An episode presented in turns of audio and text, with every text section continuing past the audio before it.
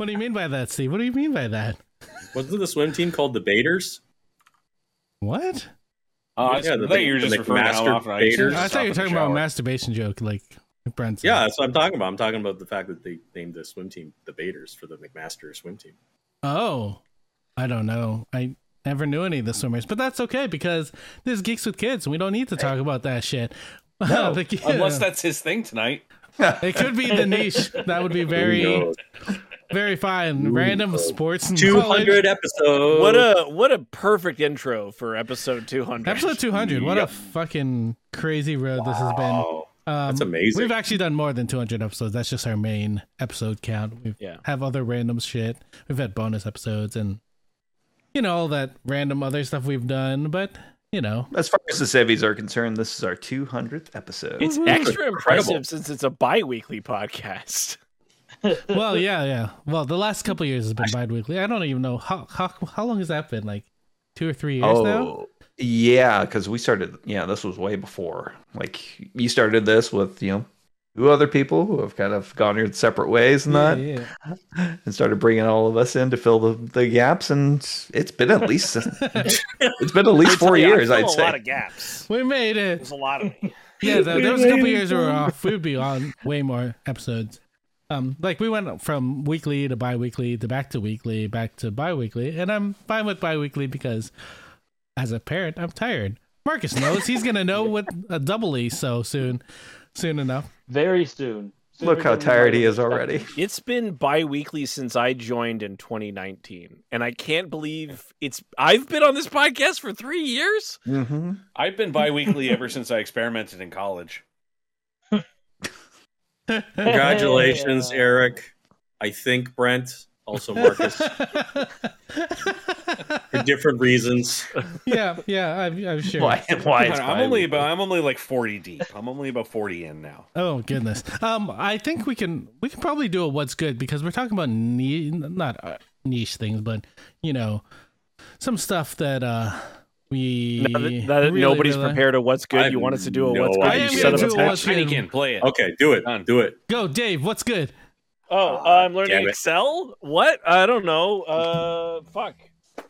Uh, I had Doritos today. I don't know what. Uh, These are all good things. I'm, I'm going I'm- on a hike on Wednesday. I got a No. test tomorrow. I don't know what the fuck. The test's uh, not a good thing. Yeah, that's not good. Um, Uh, uh, I don't know. I don't know.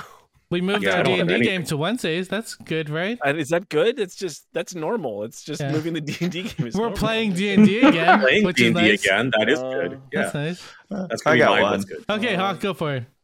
Uh, the little show I uh, picked up on called The Patient uh, stars Steve Carell and, Hmm. and Domhnall Gleeson. Uh, Steve Carell plays a psychotherapist. Uh, Domhnall Gleeson plays his patient. Um, hey, Steve Carell wakes up one morning and had to find himself chained in the guy's basement. Uh, the guy Oh shit. the guy reveals to him that he has killed people that he yeah, and he's trying to stop and he needs help to do it and this is the only way he he can be honest in therapy with him That's awesome. I love it.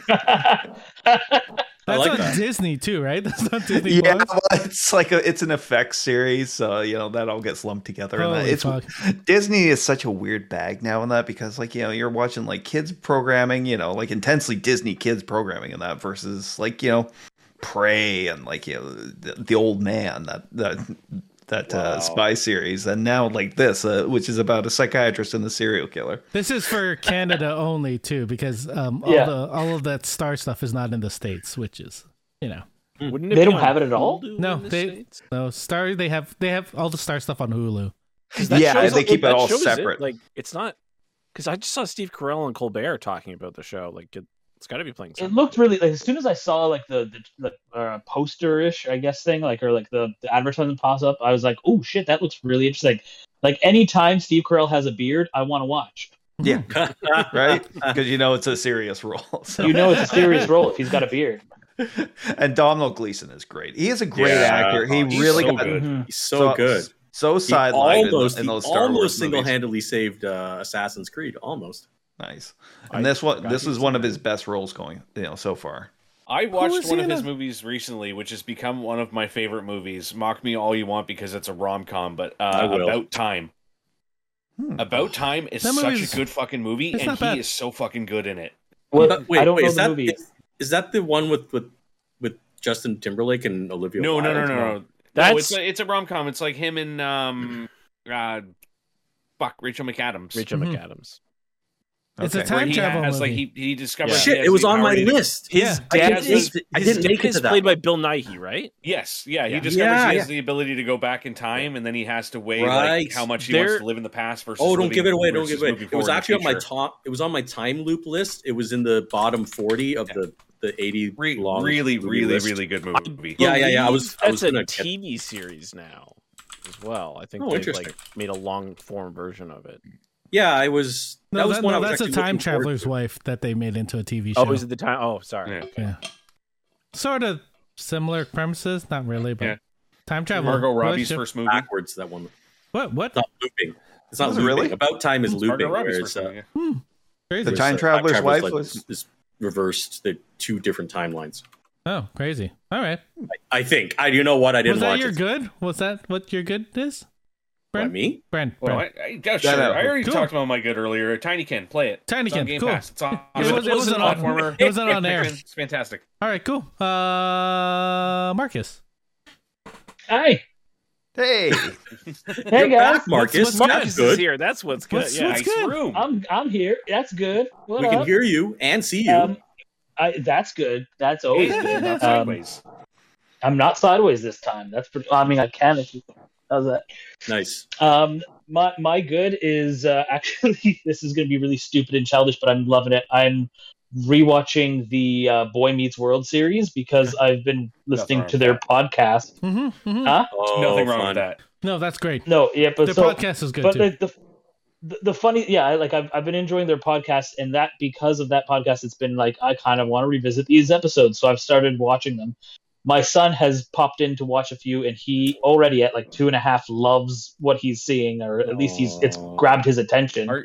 Um but really what's cool is like hearing them in the podcast talk about all the stuff that w- they went through and the the journey with their actors and like their just how they all arranged to get on the show and how everything happened.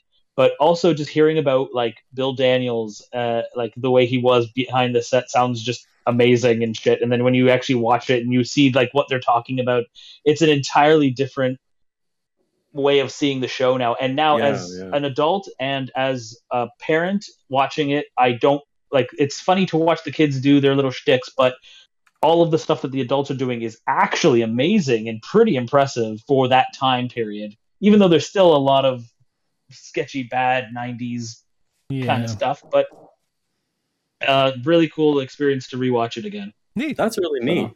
Yeah, it's it's, Yeah. it's it's almost like having uh you know like a live commentary but for like the whole series, you know? Because I mean that's the best part is when like people talk like candidly about their experiences and it always adds Yeah. to the show, you know. So Yeah, Yeah, and that's that's fantastic. I'd be That's interested really to what's check that cool out. 'cause about I tried. I tried listening to the to the Office podcast, the one with Jenna Fischer and uh, Angela Yeah, Kinsey, no. and it's just they don't talk about any real behind the scenes No, stuff they- in that. Well- they just kind of like watch the episode and, and chat about it. And I was like, no, I want to. Well, I want my- more of like what's happening in this. Yeah. My problem with theirs is like I wa- I started listening to theirs when it first started, and I really liked it at first, but then it just became about them talking about themselves and like, like Yeah. how they're they doing right felt about everything. Yeah. Like they're just like, Sure. oh my god, Jenna, I'm doing this. Did you see this thing at this place? Oh my god! yeah, and like yeah, yeah. it's just I kind of listened to one annoying and loud. recently where it was just the two of them talking about what they did on the weekend with each other, and I was like, I don't give a That's shit. that's Like, what I mean. Like I yeah, like I really like I know it sounds stupid, but I'm not going to get tired of you telling me that the camera guy like kept falling asleep on this shot or something. Like yeah, yeah, that's the yeah, kind of stuff I want to Yeah. know about. I don't really want to know about your life outside with your friends and your family and stuff. Like I don't care. The, um, Yeah, you know, that's not why funny- I'm doing it in. Go Sorry. ahead. Oh, there's a podcast with two of the voice actors from Avatar: The Last Airbender, and they go Oh. into the behind the scenes stuff Oh, of nice. every episode. nice. So they keep. Um, I think it's um, what's the name? Rufio. That's not his real name, but um, the guy who played the guy who played the guy who played Rufio, I know who you mean. um, uh, Danny Bos- Bos- Bosco or something like that, and um, the girl that played Toph. Um, I'm pretty sure. I don't know if they're still doing it, but they had a couple Avatar podcasts where they would talk about behind the scenes stuff and talk about voice acting in general. It's really neat. That's yeah, I love cool. stuff like that where they actually are able to provide some insight about like just you know being on a show and like the things you have to go through, as opposed to you know just talking about what they're doing now. Like that's a totally Yeah. different kind of podcast, right? Like one is actually like a commentary track and is interesting, and the other is a podcast of You those actors now, which is not really the same kind of thing. you should listen to Yeah, the podcast. Um, Ty and that guy Hawk. Have you heard of this? No. Out of everyone here, I thought you would have. It's um, it's uh, it's two of the guys from The Expanse, the writer of The Expanse, and um, what's his name, the engineer on on on the Rocinante. Oh my god, The engineer? yeah, not the engineer. You mean Amos? Amos, yes, Amos. yeah, the West. West, West, Wes Chatham. It's those two. They talk about every episodes, but now they've moved on to like other stuff, like the books and like people in the VFX world and stuff that have worked on the show. So fucking That's cool! awesome. It's such a cool show. Sweet. It's I also a watched video the Sunny podcast. podcast, and it's Yeah. Super funny. It's just as funny as the show. And every time, like they'll do an episode, and then they'll like get bored of talking about the show, and then they'll do an episode where they don't talk about the show. Then they go back to the show. So you can kind of just go to every other episode now if you just want to watch them talk. I do like show. listening to them talk because they have a good rapport and they're They're, they're, they're funny. really funny. Like they're they're just funny outside of everything. Yeah. Well, Steve, what's good, my friend? Uh, I don't got too much going on. Um, I just bought like a whole pile of games from Steam. I hope I can enjoy a few of them. bunch of weird ass shooters. So yeah, not too much going on. That's all. Did you get uh, Helsing Hellsinger Rising? No, I'm gonna. That's I'm gonna. I have. I have so many right now, but I have my eye on that one. That one is like a. It's a rock and roll like Yeah. beat shooter, and yeah. it looks amazing. There's so many good, uh, what they call boomer shooters out right now, but I'm trying to be realistic um, because I've got a whole bunch of them, and I gotta actually get back into the the Disco loop of actually Elysium? playing games. I did buy. I did. I did you buy did? it. You got it. Good Yeah. for you. Good for you. Yeah. and I you still did- haven't I did. finished. Derek, you streaming got someone to buy that game. Yeah, it was Steve. Steve was the one I wanted to buy. Yeah, yeah. No, I Yeah, well, finally you got gave it. up on me buying it a long time I ago. know, I know. He likes literary prose, and it's written really well. Um, Yeah, so- actually, yeah, no, no, that's the thing. I, I, I just, I just haven't gone back into gaming properly. So yeah, I look forward to that one. And uh, yeah, I actually bought a couple games specifically for the writing, so that one's going to fit right in. So So. check back in ten years, folks, when Yeah. Steve finally started playing Disco. Elysium. Truth, truthfully, uh, I wouldn't place bets on when I do. That's fair, that's fair. Ten years is about right. We've got a Disco Elysium pool going. Don't worry. what you need I'm to do. Still waiting for like four weeks from now when I see you randomly streaming Stray again. Such a good game. I still haven't played it again. Um, since My then. one's good. I got a PS4 Pro. I just Pro. love seeing you Oh, pop yeah? up for like a half Oh, hour and then you're oh. gone for Not a months. PS5. I know. I, PS4 I'm just, uh, I'm just, I'm such a mess. Actually, I, I, I will try to stream this. I bought Terminator Resistance, which is kind of like a B grade Terminator like fan service game. So it's not it. like it's not the best game, but it is made with love for Terminator, right? And they added a s- they added a mode where you get to be a Terminator. So you see all the shit and it's red, right? Like it's all like the right. Man, that would so I'm just like, okay, eyes. you know what? Yeah, but you can turn it off. Okay. But I'm gonna yeah, but it like it scans the guys and identifies like who you're trying to kill. Like so I'm kind of like, you know what? I might well, yeah, but specific people. in What certain year is that game from? Like 2007, Like 2008? two- no, no, no, no. This one is from like two or three, two Oh. or three years ago. I can just picture the box art where it's like, "Be the Terminator." No, no, this wasn't the original idea. The original idea is you were a character, uh, which also, I mean, speaking of writing, like they actually do a good job. You're just somebody fighting in the resistance in the future, like the future war, which you never get to see in anything, right? You actually get to play that, right? Um, and you come across other main named characters. Hmm. Uh, I haven't gotten that far. I was gonna like name the stream when I actually was gonna stream it, which will probably be in two years. Um, Fallout when OBS uh, is Terminator. Yeah, well, whatever. Fallout Terminator. Fallout Terminator, but it works. Hmm. It just works Nice. because it basically you you search for like junk and you know like it's really it really is like Fallout actually. I watched a stream Except you of fight Terminators. one night actually, and the, the guy just streamed like the the entire thing on that. Uh, it it it looks really good. I mean, it doesn't. You're not overpowered. It's more of a sneak and play, right? Oh yeah, yeah. Early on, Yeah. the Ooh. guns you got are bullshit, right? Like you got like a, an Uzi. Yeah, no, the Terminators, like eventually you get to the end of the game, you become overpowered. But at the very beginning, yeah, you've got like handguns and Uzis and stuff, and some stuff you can fight. A full on Terminator, not really. But Yeah. later on, you actually start picking up the plasma weapons. Do you fight hunter killers full and stuff in license. there? Yeah, yeah, yeah, yeah, yeah. Oh, You actually I do want to see up. this game. Interesting. Yeah, yeah. I got it was on sale like I guess three Yep. weeks ago, and I actually played it for an hour, and uh, we'll see when I. I mean, it looks like most Unreal Four games. It looks pretty good. Nice. Yeah, yeah. It's it's a cheapy sort of B grade game. I won't say it's AAA, but I think it's it has a lot of heart because like you could tell the people who made the game like were really into Terminator. I You like know, it. so I like Yeah. it. Speaking of heart, um, my yum is a TV show called Mythic Quest. I finally finished the second season. It's on Apple Plus. It's about a video game development company. It's by the creators of It's Always Sunny in Philadelphia. Two I of them. Charlie Day Rob and McElhenney. Rob McElhenney. Yeah, yeah, two of them. Um, but it has the same humor, the same heart. Um, not the same humor, but Nice. close to the same humor. Um, and Ash, there's a bunch of video game people in it. Like Ashly Burch is in it, who's the voice of Eloy or Aloy from. Horizon. Wow. And she's also one of the writers, so she already has behind the scenes, you know, knowledge of the video game industry. And it's phenomenal. Like it's it's so good. I'm glad I finally finished the second one just in in front of like like just before the third season starts in a couple weeks. Um, it is so good. It's it's so good. you guys gotta watch it. It's, it's on. Apple TV Plus, so if you have Apple TV, it's it's on there. yeah, I saw posters for that like quite a while ago, so that's good to know. That's a decent show. When we were at Fan Expo, I- they were I- giving out posters. I watched the first couple episodes and then I stopped using Apple TV. So like I could still watch it again, but I haven't gone back to it. yeah, it's I made. think yeah, it, it's funny because it's made in collaboration with Ubisoft. So sometimes Yeah. they'll show cutscenes from their game Mythic Quest, and it's like, it- Yeah. yeah, that's from Assassin's That- Creed. Oh, that's, that's Assassin's Creed. Yeah, so from, that's from from For That's Honor. For, For Yeah. Honor. They used a lot of For Honor in that in that show. At least in the first season. They actually ended up using other stuff. Like they, I saw a clip from Horizon Zero Dawn in, in like uh, one of the episodes, Nice. like, just at the end of season two. Um, but yeah, it's really cool, and it's and it's surprisingly emotional at times. Like there, there's like an there's a couple episodes where you're just like, oh shit, they they went deep in this. Like it's actually a drama. Cool. So, yeah, watch that show. Cool. It's good. Yeah. Well, that's cool. Like a lot of the time, uh, uh, you get video game, you know, stuff shows based based in or about video games, and it's not really by people who know what the fuck they're talking about. You know, so it's good. You know that there's actually How people dare you? who I like, don't think the people from Pure Pwnage would uh, would take kindly to you saying that they didn't know anything about video games. pouring another drink.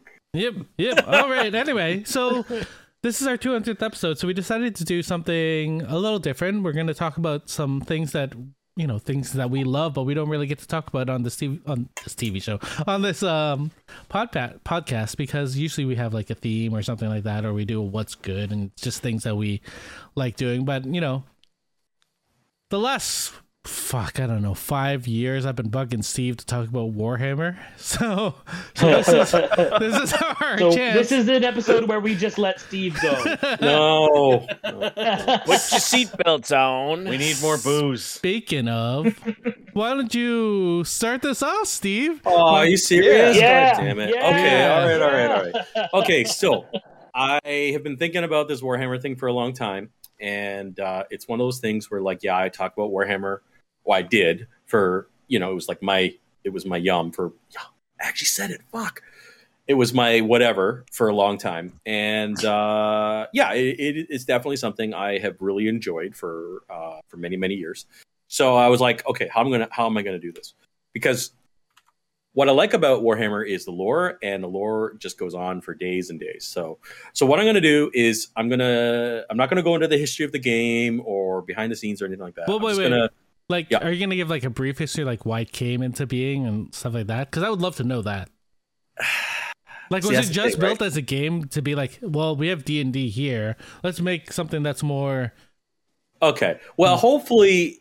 I will answer some of those questions. I kind of like wrote a thing that's sort of like top down instead of bottom up. And go then forward with your I'm going to open it. Yeah, I'm going to open it up to questions because I think there's enough stuff that you guys have um, experienced or might have seen, you know, just because it's so widespread. And that was kind of going to be the second half. So I'm going to read a quote and then talk about like three main themes and then open it up. I'm down for this TED talk. Yeah. Yeah, well, I don't want to be a TED talk. Um, and also apologies in advance uh, for all the Warhammer fans out there because, like, you know, there's a lot of people who are pretty hardcore. Uh, if I get like a detail wrong, I've been away from the hobby for about a year. Uh, I don't really want to get into that, but uh, I've got in uh, bold. That's a whole other story. Uh, there's a lot of that as I go through this. So, um, in the broadest sense, uh, Dungeons and Dragons is the most well-known RPG, right? And likewise, Magic the Gathering, at least in North America, is the quintessential collectible card game. Um, and I would say that the best understanding of Warhammer is it's the most well-known miniature war game. When people talk about miniature war games, they often will just say it's it's the Warhammer hobby, which is not accurate. There's a lot of different ones. And that's not to say that any of those things that I just listed are the best of, you know, their their groups, but they're the most well known. And um, so what Warhammer is at the at the end of the day, it's it's a miniature war game that has been marketed pretty heavily for decades and decades. And my relationship with it goes back at least 30 years because I worked at a oh, hobby store and I started buying all the all the all the stuff. And but when I think about it, it goes back even further. So I just want to put it out there. Like, did any of you guys play like a version of a video game called Space Hulk? Yes. Yeah, just Yeah. just you. I, I remember it because it said Warhammer 40,000 above it. And I was Oh, like, really? what the fuck Yeah. is this? right right yeah exactly yeah no going like way back into like the 90s um they were trying to make video games on like the ip and yeah it's just a miniatures war game but what i really like about warhammer 40k is the intellectual property of the setting has like evolved and grown and they've been very uh, careful about how they like there's retcons but it's it's expanded in a way that I don't think most fandoms or or like sci-fi has managed to do. Um, so that's kind of like the main reason I really like Warhammer is because it's been very meticulous in how the lore has has grown over the years. Uh, and and unlike other fandoms which I've grown up with, they they really they're really careful about how they uh, uh, you know grow it. Um, Steve, yes. A question about Yes. the, like the lore and everything. How like how is it presented to you, to you or to the fans? Like, is it uh, like uh, is it always through the game system itself, or like th- is it mostly through like, or is it a variety of like novels and like That's that's a great like question. mini series? Like, Yeah. So um, originally, uh, without going too deep into the history, Games Workshop, uh, like in guess the late '80s, actually, uh, created a miniatures war game. So it was primarily based on the miniatures, and you'd like roll dice and you'd like have the miniatures fight. And they had two lines. They had uh, Warhammer Fantasy and something called Warhammer uh, 40k, which is the branch I enjoy. And over the years, um, the books got more colorful, and then they started doing novels. Uh, you know, as you pointed out, and uh, and now there's video games and there's all kinds of stuff. And and actually, that that's a great question because for a time, like most IPs, they were trying to sell it through like one video game developer, and then THQ went belly up, and then that was the end of that. and they kind of decided, you know what? As long as everybody is faithful to the lore, we'll just let anybody make a video game. Which is why these days there's so much Warhammer and Warhammer 40k shit everywhere. There's mobile games, and I, I have to say most of it is garbage. All right, as a fan, a lot of it is junk. But the one thing they did that was smart is they made sure that everything is lore consistent. So if you find some dumb like goblin game, you know, on your phone, uh, yeah, the game is probably garbage, but at least it might hook you, right? Because you'll be just like, what's the deal with these green guys, right? Like, why is this? What's what's going on here? And that's the one Mhm. thing I think they've maintained through all their like spreading of the IP. Um, yeah, sorry, do you have a question? Oh, sorry. no, no, no. I'm, I'm Yeah. just So I will say that that's raised. that's one thing that uh, that I think they've done right. Uh, on the other hand, uh, over the years, uh, Games Workshop has been very draconian about the IP. Uh, back when you know in the '90s, uh, you know when you know like some YouTube stuff and some fan stuff started to started to creep up, they like they just slapped those guys like right down. Like even though there was like nonprofit and everything, like they just were so overprotective of it. And that's actually the reason why I kind of left the hobby for about a year because it's been growing like with so many like people making like CGI stuff and uh like, like discussion videos like talking about the lore because it's just so full. And um and that's what happened last year. Uh there was a video called Astartes, which many of you may have seen. Um, and I do recommend it if you can still find a full copy of it uh, it inspired Games Workshop to create like a like a streaming service, which is like just the most random thing, like a miniatures game company. Like, okay, fine, go into books, maybe even go into movies, right? But a streaming service, like what the fuck, right? And as part of that, they some just cool things on it though. From the like, well, that's the thing. They they they hired a lot of the people who'd been making stuff for free, but they handled it kind of improperly. So some people who were making cartoons, like of their own free will, got kind of ghosted and then got banned, and so it was it was a little bit kind of nasty, and the community actually kind of fell apart. Uh, so anyway, anyway, let me um, let me speed along a little bit just to get into it. Uh, so what I was going to do because it's it's impossible for me to like talk about everything in the setting. um, but there so, is a- hmm? so Yeah. when you were getting into this in the early '90s, Yeah, yeah, early 90s, yeah. um, was it only at Games Workshop? Because that's the only place I had seen this. Like, and that was much later. Oh, sure. Like, because there wasn't one in St. Catharines where I grew up, so I had no access to any of this. Like, that's why Yeah, I, I that's didn't true. really know it. Yeah, no, that's that's an interesting detail. Yeah, Games Workshop, the company, actually had its own stores for a time. I remember there was one like in Eaton Center, and they were like, yeah, again, they were like so protective of their property, right? But that's the thing, like because they've managed to forge this like, you know, uh, uh, Warhammer hobby. A lot of people actually who don't play miniatures games just kind of just call it the Warhammer hobby, and that's like totally incorrect. There's tons of miniature war games. And only now have they started to you know like sell in other stores. Although a few of us who've worked at stores will know uh, dealing with games workshop is uh, uh, really painful. Because they they don't let you really advertise. You can have the stock and you've got to buy tons of it right Why Like, would they're you not just- want to advertise? I mean, Yeah, it's so much worse seems than that too. Because what they would also do is, if they you started selling a lot of it, they'd go, "That's really good. We'll open a store next to you and Yeah, take all yeah, the yeah, yeah. business." yeah Awesome. they're so draconian Oh my god. No, no, they're so anti-consumer and so draconian and now like anti-fan that like yeah, that's why that's why I kind of like gave it a pass for about a year. Uh, nevertheless, I am still in love with it. Uh, one of the primary reasons, actually, I'll just mention this again. Uh, all over like the last couple years during COVID, every time I brought it up, the reason was because they started developing like uh, a whole bunch of novels. It's like 50 novels. It's like a conglomeration of authors, and they actually sat down and they were like, "Okay, we're going to tell the story of this this point in history." And they got all the authors together and they all worked on it, and they were like, "Okay, we're going to assign this book to you, assign this book to you." So it's never been like anything like this in in fiction, right? Like where a collaborative effort was planned beforehand and laid out, and then they've they've worked through it, and the they're almost closest done. thing might be Wizards of the Coast did six books one Sure, time. for sure, D&D. sure. Six. Yeah, no, no, that's the thing. Like it's it's it's tricky, right? Like to actually sit down and do it. So I really, really respect the uh, internal consistency. Like, yeah, some stuff doesn't totally match, but still, like fifty six books for like one story. I mean, that's you're never going to see that again. Okay, Uh, so don't know. anyway, I'm pretty sure I'm seeing that right now with Star Wars and the High Republic. aren't they just retconning that as they go? I don't know. It's weird.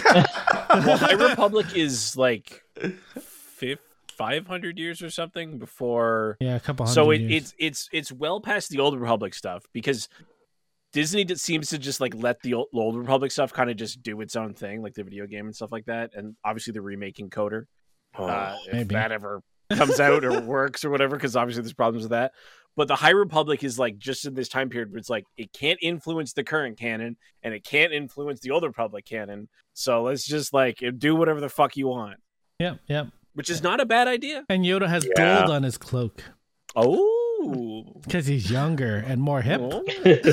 Yeah, I'm gonna have to ask you about his this stuff in bling, another. More, more bling. We'll So all what's be having gold in Yodas in Springfield. God. Sorry, Steve. I'll have to. No, no, no, no. I'm gonna have to ask you about that stuff because I've stayed like well away from it because It's, Yeah, I- I- the I can't story is stand the spread way it's- over so many different things of media that like learning the lore of the High Republic right now is just like I don't want to go into Yeah. like five different comic book series, this set of novels, the Hmm. set of children's novels, the picture books, and all this other stuff. I'm just like, fuck, that's too the much. good the good news is Steve is that uh, they they've decided to let somebody else take over the whole story making process. It's Rian Johnson, and it's going to be amazing. Oh Lord. I am going to read killed a. Steve. I'm, gonna I'm going back to 40k because that's my that's my happy okay, place. yeah, yeah, yeah. That's my happy place. Uh, okay, I'm gonna try. I'm gonna try. I'm not drunk enough. I'm gonna try a dramatic reading of an intro that is in Uh. front of most uh, rule books and novels, and I think that it kind of encapsulates Wait, the should setting. we put music on? no, yeah, don't, yeah, yeah, yeah. Don't put fucking music on. God Yeah, I know you need some tunes. It's got to be all like grim dark. Yeah, I'm trying to find. Wait, well, Just, um, just find I'm Christopher tabletop- Nolan. Anything Um, from Christopher but Nolan. uh, Dun, here, yeah, like- on, dun, dun, Oh, dun, no, Trying- dun. trying to come up with a way to explain 40k has been just i've been thinking about it for like so long right? So uh yeah definitely ask me questions uh when i cover my well that's pretty good it's pretty good. When i cover my my loose plan. All right. So uh I hope I don't fuck this up. So, this is a paragraph that appeared in the original rulebook and has appeared in many versions of it since, as well as many lo- novels. Uh, so, I'll try to be dramatic and play. Here we go. and the music went away. No, it's not still there. Still playing? Oh, is it? Okay. It is the 41st millennium. For more than a hundred centuries, the Emperor has sat immobile on the golden throne of Earth. He is the master of mankind by the will of the gods, and master of a million worlds by the might of his inexhaust- inexhaustible armies. He is a rotting carcass, writhing invisibly with power from the dark age of technology. He is the carrion lord of the vast imperium of man, for whom a thousand souls are sacrificed every day so that he may never truly die. Yet, even in his deathless state, the Emperor continues his eternal vigilance. Mighty battle fleets cross the demon infested miasma of the warp, the only route between distant stars, their way lit by the Astronomican, the psychic manifestation of the Emperor's will. Vast armies give battle in his name on uncounted worlds. Greatest amongst his soldiers are the Adeptus, Adeptus Astartes, the Space Marines, bioengineered super warriors. Their comrades in arms are Legion, the Imperial Guard, and countless planetary defense forces, the ever vigilant Inquisition, and the tech priests of the Adeptus Mechanicus, to name only a few. But for all their multitudes, they are barely enough to hold off the ever present threat to humanity from aliens, heretics, mutants, and far, far worse. To be a man in such times is to be one amongst untold billions. It is to live in the cruelest and most bloody regime imaginable. These are the tales of those times. Forget the power of technology and science, for so much has been forgotten, never to be relearned. Forget the promise of progress and understanding, for in the grim dark future, there is only war. There can be no peace amongst the stars, only an eternity of carnage and slaughter, and the laughter of thirsting gods. And I- I- there it is. That was good, man. I like that. That was Thanks. very good. Sorry for the mispronunciations. Uh, Yeah, we- no, we that's- didn't notice. I think the music really kicked Awesome. in there for you. Yeah. Yeah. Nice, nice, nice. Yeah, no, I think that that kind of uh, sums up the mood of the setting, and uh, there's a lot of specific things. But I just want to touch on sort of three main themes to like kind of give you the impression of what makes 40k as a sci-fi setting uh, stand apart from other sci-fi settings. Um, the first one being that the scale of it is like massive. Um, so, as an example, uh, the imperial dating system uh, records, you know, what century, what millennium we're in.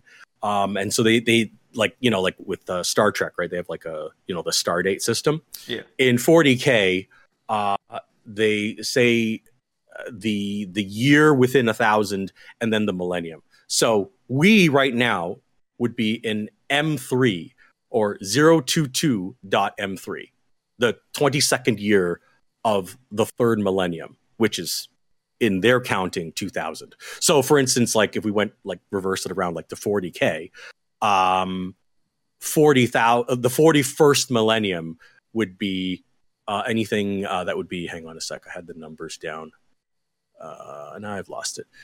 It'd be like say like it was the year 4999 that would read as 999 m41 so the thing with 40k is that's where the title comes from. Warhammer 40k takes place in the 41st millennium. And so it's so far into the future that humanity in this setting has not only gone through a golden age and reached perfection, then developed AI, uh, inevitably had to fight them, banned AI, but then also completely collapsed into ruin. And somewhere in the 30th millennium arose again into some sort of thing that becomes what we what we see in the the current game, and then collapsed again. So This sounds like It's- it's, very influenced by Dune. Yes, yes, absolutely. I was going to say, um, yeah, there are definitely influences from uh, from Dune, especially like the AI, the date, um, the structure of the families. So yeah, there's also a lot of Lovecraftian elements because another feature of Warhammer is the faster than light travel, which is always an issue in science fiction, is explained in Warhammer in that there is a parallel universe uh, that exists called the Warp. So this is actually really important to the horror aspect, which you might not have known about. Uh, Warhammer 40k has a, has a lot of supernatural elements to it, um, and the warp is kind of like a an, another reality, but one composed of emotional energy. Um, and so, as emotions sort of are presented in the real space, a sort of a, a, a duplicate of it comes to life in warp space. And over the eons of time, what's happened is uh, a lot of negative emotions have actually collected and coalesced into entities, alien intelligences uh, of anger or fear of all this. So, in in some respects, there's this kind of like uh, there's like sort of demons or sort of gods, but you can also treat them as almost Lovecraftian, like alien intelligences. Um, and the significance of the warp is that at an early point in the storyline, humans didn't really understand the nature of the warp. They just realized, oh, there's like a parallel universe that doesn't obey the laws of physics or time, and we can use it to do faster than light travel. Right? We'll pop in, and then because we know kind of paths through this weird ocean, we'll pop out back into real space, and we're all good. Except they didn't know that the warp was alive. Right? And that's one of the great tragedies in the story is that they use this and then the warp became unstable and then civilization collapsed because they lost all contact with all their human colonies which had spread across the entire milky way um, and then again i, I want to avoid certain historical stuff because it could just go on and on because like pretty much everywhere from like the 20th millennium up to the 40th there's different historical events uh, and I'm only talking about the humans too, right? Like in the Milky Way galaxy, there's all these other species and other. So the last thing I want to say is um, the end result is there was an attempt to try to create another golden age of humanity. Uh, it failed uh, catastrophically, and uh, basically the the Imperium of Man is the remnant, although very powerful remnant, of the last attempt of humanity to try to reclaim its territory and it only exists because it is a massive bureaucracy that continually generates armies and warships to maintain its borders. But in terms of its philosophy and its intent, it's completely become corrupted and, and it's collapsed because the emperor, who you know is an important character, uh, actually wanted a, a, a secular society based on science and an anti-religion, and now he's actually worshipped as a as an undead god in a way, and it's, so it's gone horribly wrong. All technology is regression. They've completely forgotten how to do everything, so they worship technology like it's magical because they don't understand how it works. And um, everything is superstition. There's a absolute human supremacist sort of notion like all aliens are bad. And uh, also oh one thing i should mention too the warp is not just a means of uh, fashion and light travel. It also allows for kind of psychic and magic stuff to happen. So that's where there's a little bit of supernatural stuff. The warp when it leaks into real space can affect reality. So this is how it becomes kind of like demons and cults and things from the other side being pulled through and and and being made like being offered promises and and things like that. So anyway, I'm sure I completely messed all that up, but it is a very colorful setting. Uh, but yeah, in, to summarize, it is a horror dystopia sci-fi. The Imperium of Man is a galaxy spanning authoritarian, fascist, religious, fundamentalist, bureaucratic, industrial, feudal war machine. It's Um, all the worst parts of Jesus. It is- stopping aliens. It's really terrible. It's hostile, and everything is overpowered. Actually, just as a side note, there's a kind of an amusing thing on YouTube where people like to do like, oh, what if Star Wars fought Star Trek, right? Um, every time they pit like Warhammer against anything, it always wins because Warhammer is just it's just ridiculous. Um, it's just so overpowered and it's just ridiculous, but it's it's horrible at the same time. Uh, and I I'm did pretty read sure once, John Wick could do it.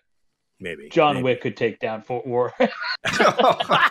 They got his dog. Did the, did the emperor get his dog? Yeah. He exactly. killed Oh, three men Does in a Warhammer battle with annihilate a pencil. BattleTech too?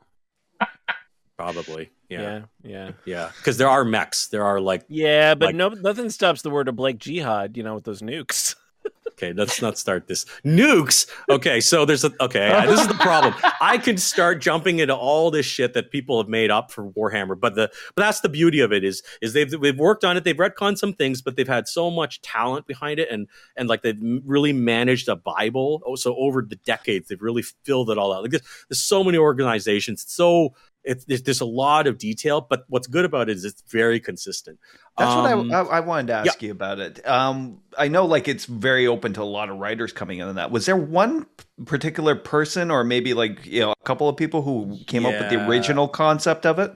Uh, so yeah, this was something I didn't want to discuss because I don't know the exact history. There there are a couple people at the very beginning when the first books were written who really like kind of established like this really colorful universe, and that sort of some of those initial ideas have been expanded upon.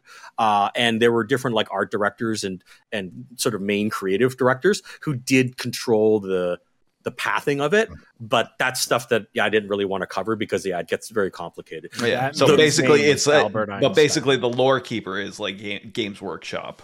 Yeah, yeah. Like, but there was specific people who were individuals who ran it and who still run it. Uh, even though this collaborative effort, which I was talking about most recently, uh, uh, is you know involves a lot of people, but there's still like a lot of oversight.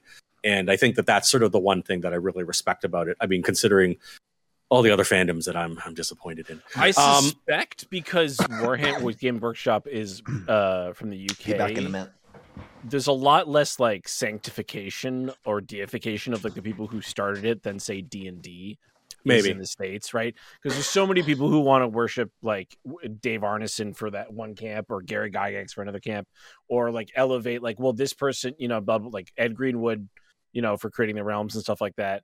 But it's like these are all just people, you know. Yeah. and it, and it, there's so many hands that go into creating these things. There's probably yeah, I think there's probably some truth to that, but uh, yeah, again, that was something I didn't really want to get into because I'm not super familiar with you know all the all the key figures. Uh, I'll just I'll just add one more thing. Um, so yes, 40k borrows a lot from Dune. Uh, obviously, the the huge timeline uh, religion as a tool because after the emperor was entombed on the golden throne which is a whole other thing i don't want to get into uh, yeah he became worshipped and and it became like a, a mechanism even though he didn't want a religious empire it became a mechanism for control so there's that. Uh, the scale the ai issue uh, whenever you see warhammer stuff you'll see a lot of skulls and a lot of sort of like grim looking people. That's because they don't allow for ai every single computer in the Warhammer universe has a little shred of a person's brain in it.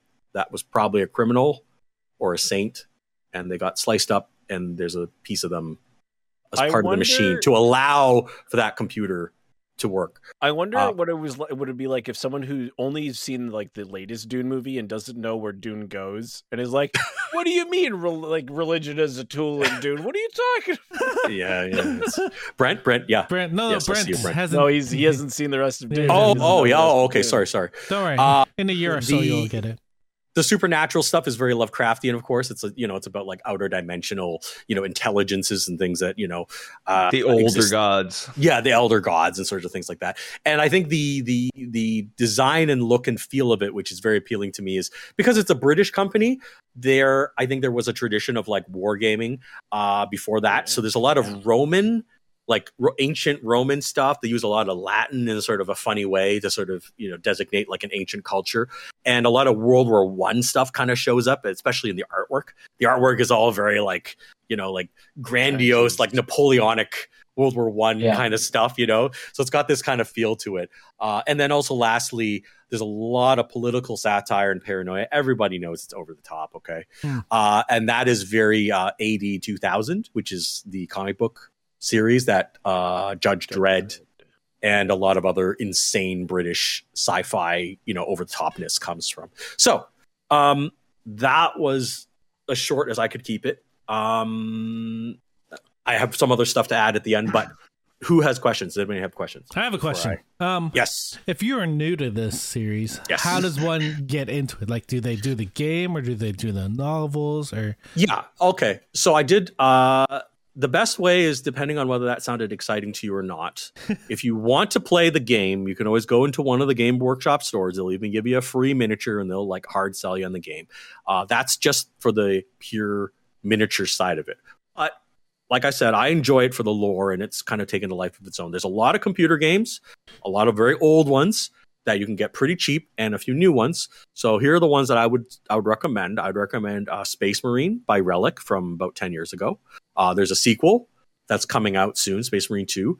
Both have amazing trailers. You can just watch those. That's fun. There's a game called Mechanicus, which is kind of like an XCOM game, except where it's different is uh, instead of um, having percentages to hit, you always hit, but you have to manage your movement. Okay. So it becomes very tricky. Everything is a 100% hit. So you don't need to worry about missing, but you got to time everything so you actually hit properly. Um, Battlesector is like a turn based game. Dawn of War is RTS. Battlefleet Gothic is a, a Starship game. And Gladius is a, a 4X game. So those are all the sort of the computer games. From a oh, and also there's a new one called Darktide that's going to come out soon. It is a unofficial sequel to Vermintide. I was going to say, Uh, no, you didn't say any of the Vermintide games. because that's Yeah, Warhammer. well, not that's the thing. 40K. Vermin Vermintide and Total War Warhammer are the fantasy side of things, which I'm not talking about here. Uh, they're related, but I don't want to get into it. So I'm just That's talking about the, the sci-fi. stuff. Warcraft to the Starcraft. Ah, Yes, I that's understood that. The fantasy. the I got that reference. I should make that a clip. if if you're into reading books, uh, most people recommend reading Xenos by Dan Abnett. That's a good starting point. Uh, that in that book, in fact, and that series is possibly going to become a TV show. Uh, there's they're always talking about it. Um, and then online, uh, I would just go to YouTube and, and check out, type in cinematic 40k trailer or Astartes. And one last thing is there's something called a Helsreach with one L, uh, which was an animated movie. It's like two hours long, but it's narrated really well. And for the and Games Workshop hired that guy to do stuff, so he got his own TV show afterwards. But he did one for free, and that one's still available. So anyway, those are all like the sort of ways if you just want to watch stuff. Uh, I- yeah, just I recently started watching Play on Tabletop on YouTube because of a whole thing. Rahul Right, Kohli of. Midnight Mass started getting into 40k because he painted miniatures. So they were like, "Come out," because he's in Vancouver filming something. They're like, "Come out to our studio and like we'll teach you how to play Warhammer." So I started watching their stuff, and it's really well produced. Nice. Warhammer games. So it's just like a couple of nerds playing Warhammer 40k, but it's narrated like it's like a sports game. Like, Oh, wow. like you're watching, you know, and, it, and Warhammer can take a long time to play. So they have like 40k in 40 minutes and 40k in 30 minutes. Um, and they do a really good job of telling the story of like the back and forth of the game. And you don't have to know how to play the game. Uh, but you can kind of learn how to play by watching them. I've watched probably like 200 hours of that. In the yeah, I, fi- like, I three find that weeks. Jesus. fascinating.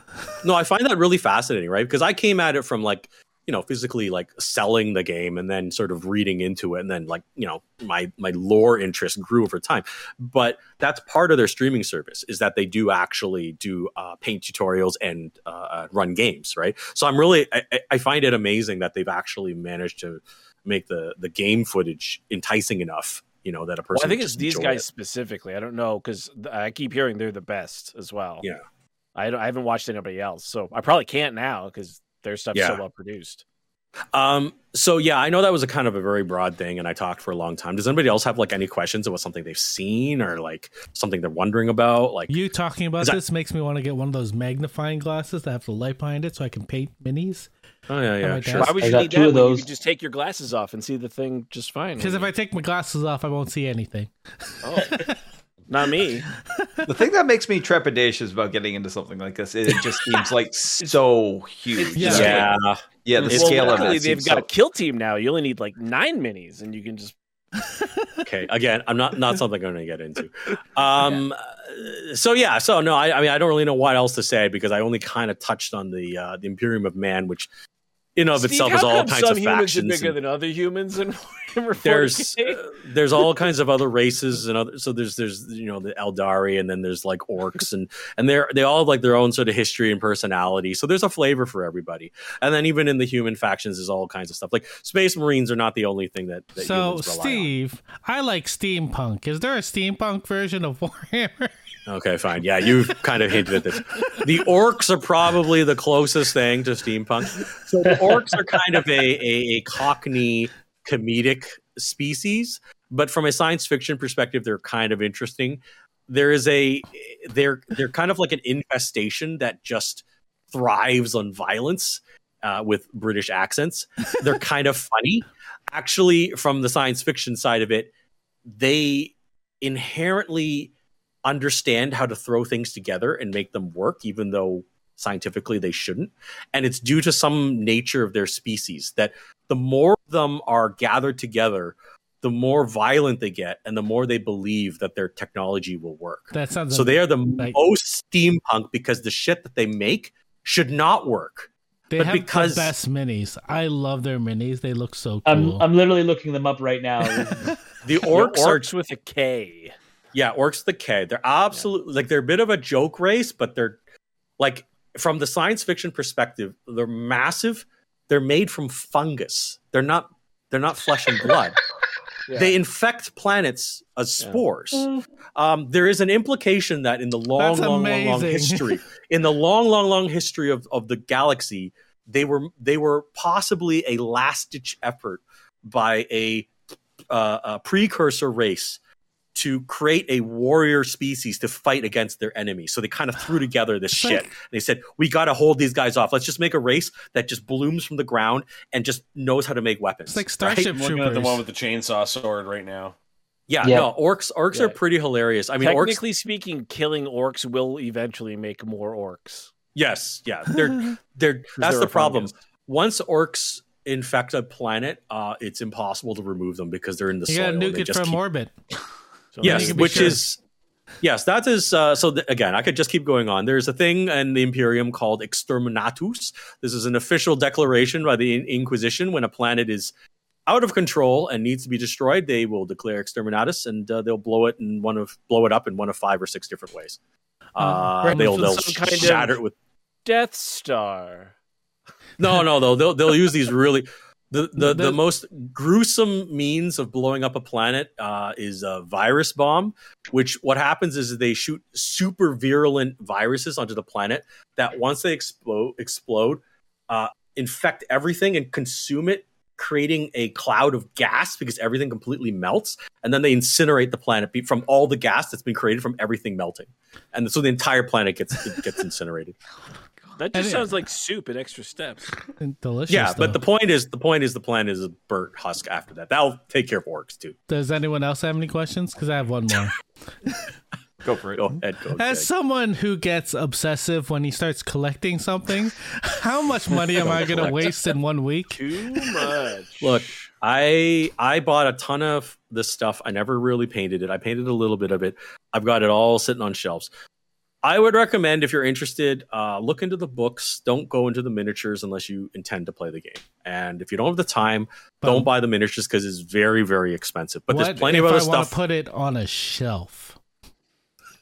well, they Well, got action figures Eric, now. Here, here, here's what I'll say, Eric: is you have a 3D printer, yes? Not yet. It's coming Ah. to Christmas. Uh, Ah, oh because man, like that's a whole other. that's a whole. That- yeah, that's a well, problem. that- I can't there talk are about. people who make custom Yes. minis for this. There's studios you could like, and Yeah, yeah. Warhammer, like you can bring them to some tournaments. I just found out about this. People do custom minis for Warhammer. Sweet. This is the well, problem. there's There's there's, a so whole many bunch, there's a whole bunch of Kickstarters and Yeah. Patreon campaigns where they Yeah. have these things, and like you every week they release a new uh, release a new like series of of goblins or a new series of of warriors or Yeah, infantry I- turrets and I, like all I these may kind of things. subscribe to some of these people already. There's This an is- episode of Play on Tabletop where a guy has a Space Marine army, but he replaced all the Space Marine heads with Goblin heads. And like that's a ton of fucking work Mhm. because it That already takes amazing. out like you know hundreds of hours to assemble you know eighty whatever minis of Space Marines, but then to switch out every because you have to get the heads.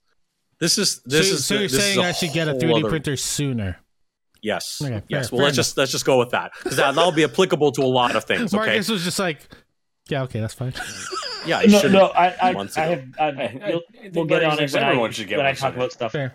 Let me let me. I guess one last thing I'll just just to try to like impress upon you guys like how awesome 40k is. So Space Marines uh, are not like just these bulbous dudes walking around in armor. They're bioengineered. They're like 10 feet tall. They are no longer human. They Halo. are very well. Eh, they like they like to put Space Marines They up against fire, Master they Chief. crap thunder or whatever it is. Well, they have. they're created through a means. Okay, so when the Emperor uh, retook Earth, he used all the the greatest technology at his disposal, and he was also a genius. So he used a lot of genetic engineering to create an army that allowed him to uh, conquer Earth. And then later, he worked on Space Marines, which involves a lot of other stuff that I don't want to get into. But they have extra organs. These guys, they're ten feet tall. They have fused ribs. They have extra. They have an extra heart. They have an extra lung. They uh, spit acid. They um they do a lot. Okay, they're not really people anymore. So that's why when people like compare like oh stormtroopers versus space marines, there's there's there's there's no discussion, right? I mean space marines. Now there's not very many space marines. That is something people should keep in mind.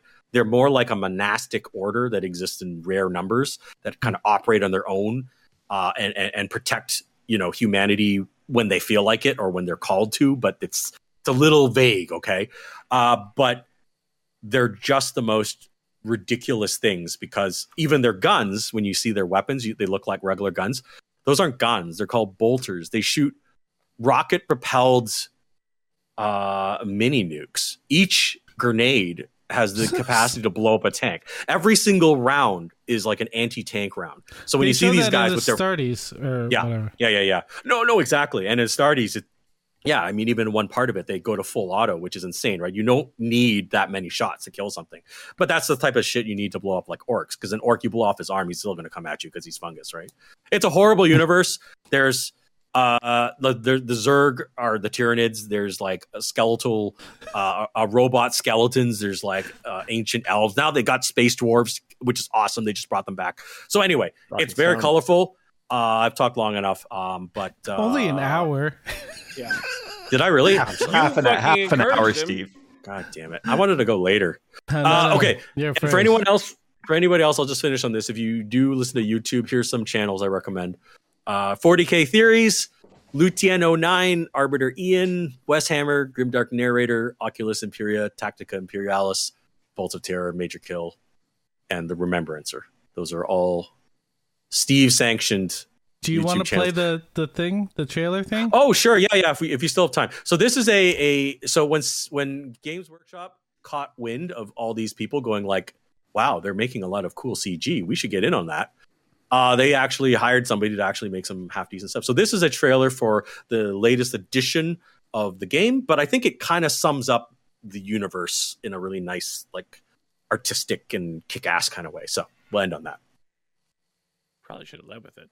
In the Yeah. darkness between the stars, the weak and the faithless find no deliverance.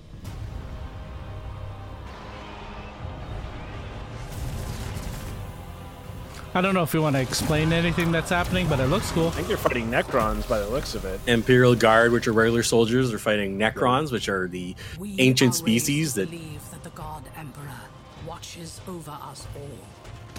This is a sister of battle. It's a monastic we are charged order of nun warriors. The heretic, the alien. That just sounds cool. Yeah, the must or not falter. We are the Adeptus sword. Sororitas. We are Well, it's like the first time girls have been in the game. It's true.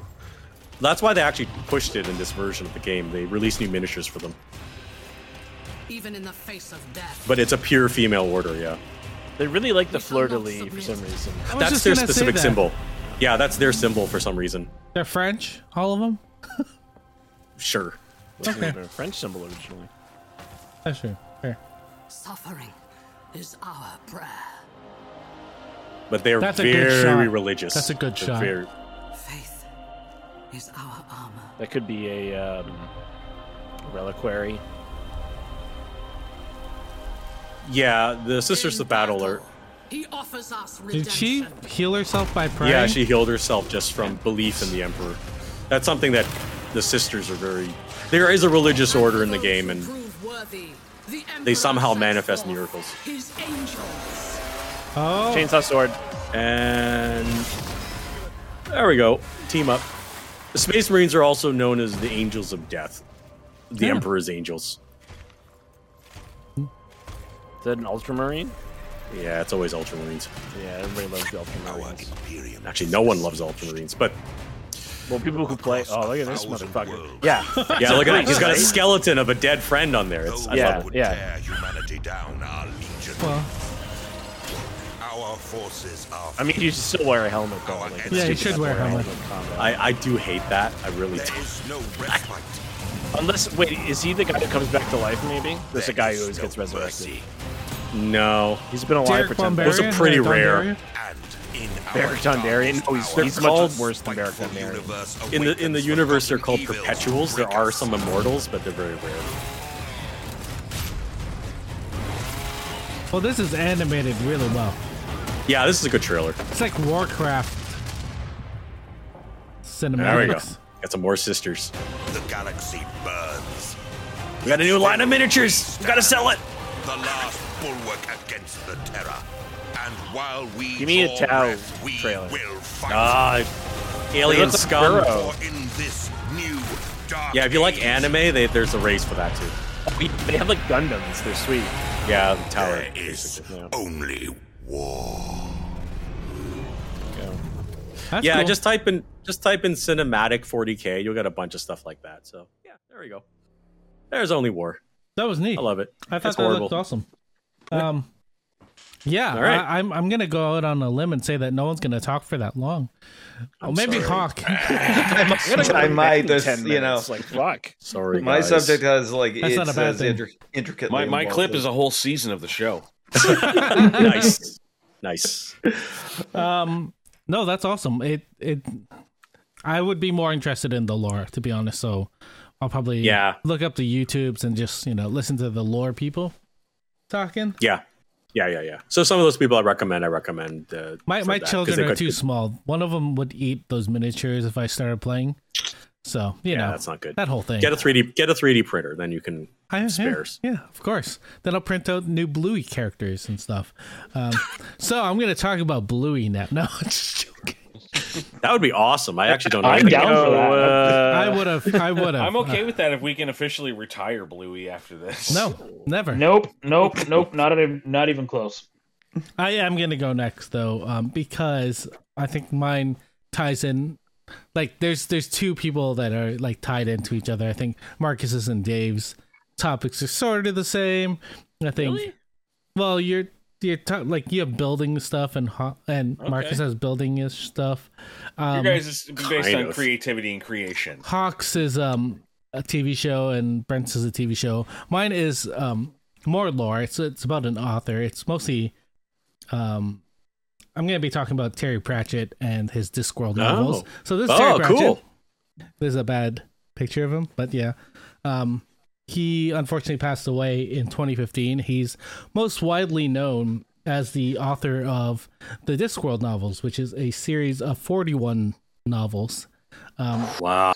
that are 41 by one guy. That's amazing. yeah 41 novels that Jeez. are based on this uh, world that sits atop four elephants that's standing on top of a giant turtle floating in space the great A'Tuin no one knows the sex of the turtle but you find out in one of the novels. That's sort of one of the points. But it's um it's a it's a hilarious like satirical um series. There there are so many books obviously i haven't read all of them i haven't read the 41st one because it's sort of um it hurts to think about reading that book and it being the last one that i'll ever read from him most Right, people right. at least uh regular people would know him from good omens which is a book he wrote with um Oh, with neil uh neil gaiman Which is also a TV in, uh, show. the other room. I didn't know that. So the the reason Good Omens came about was because him and before he wrote Sandman, Neil Gaiman and uh, Terry Pratchett were talking in the eighties about projects they were, you know, they would love to write one day, and Neil Ga- or Neil Gaiman sort of went off about this angel and demon going through time, you know, shit happening, whatnot, and um, a number of years have passed, and Terry Pratchett called him up one day and was like, "You know what? I've been thinking about that idea. I want you to you I want you to sell me that idea or write it with me." And Neil Gaiman was like, "Fuck, I get to write with Terry Pratchett." Yes, That's amazing. I'm gonna write with him. Oh, wow.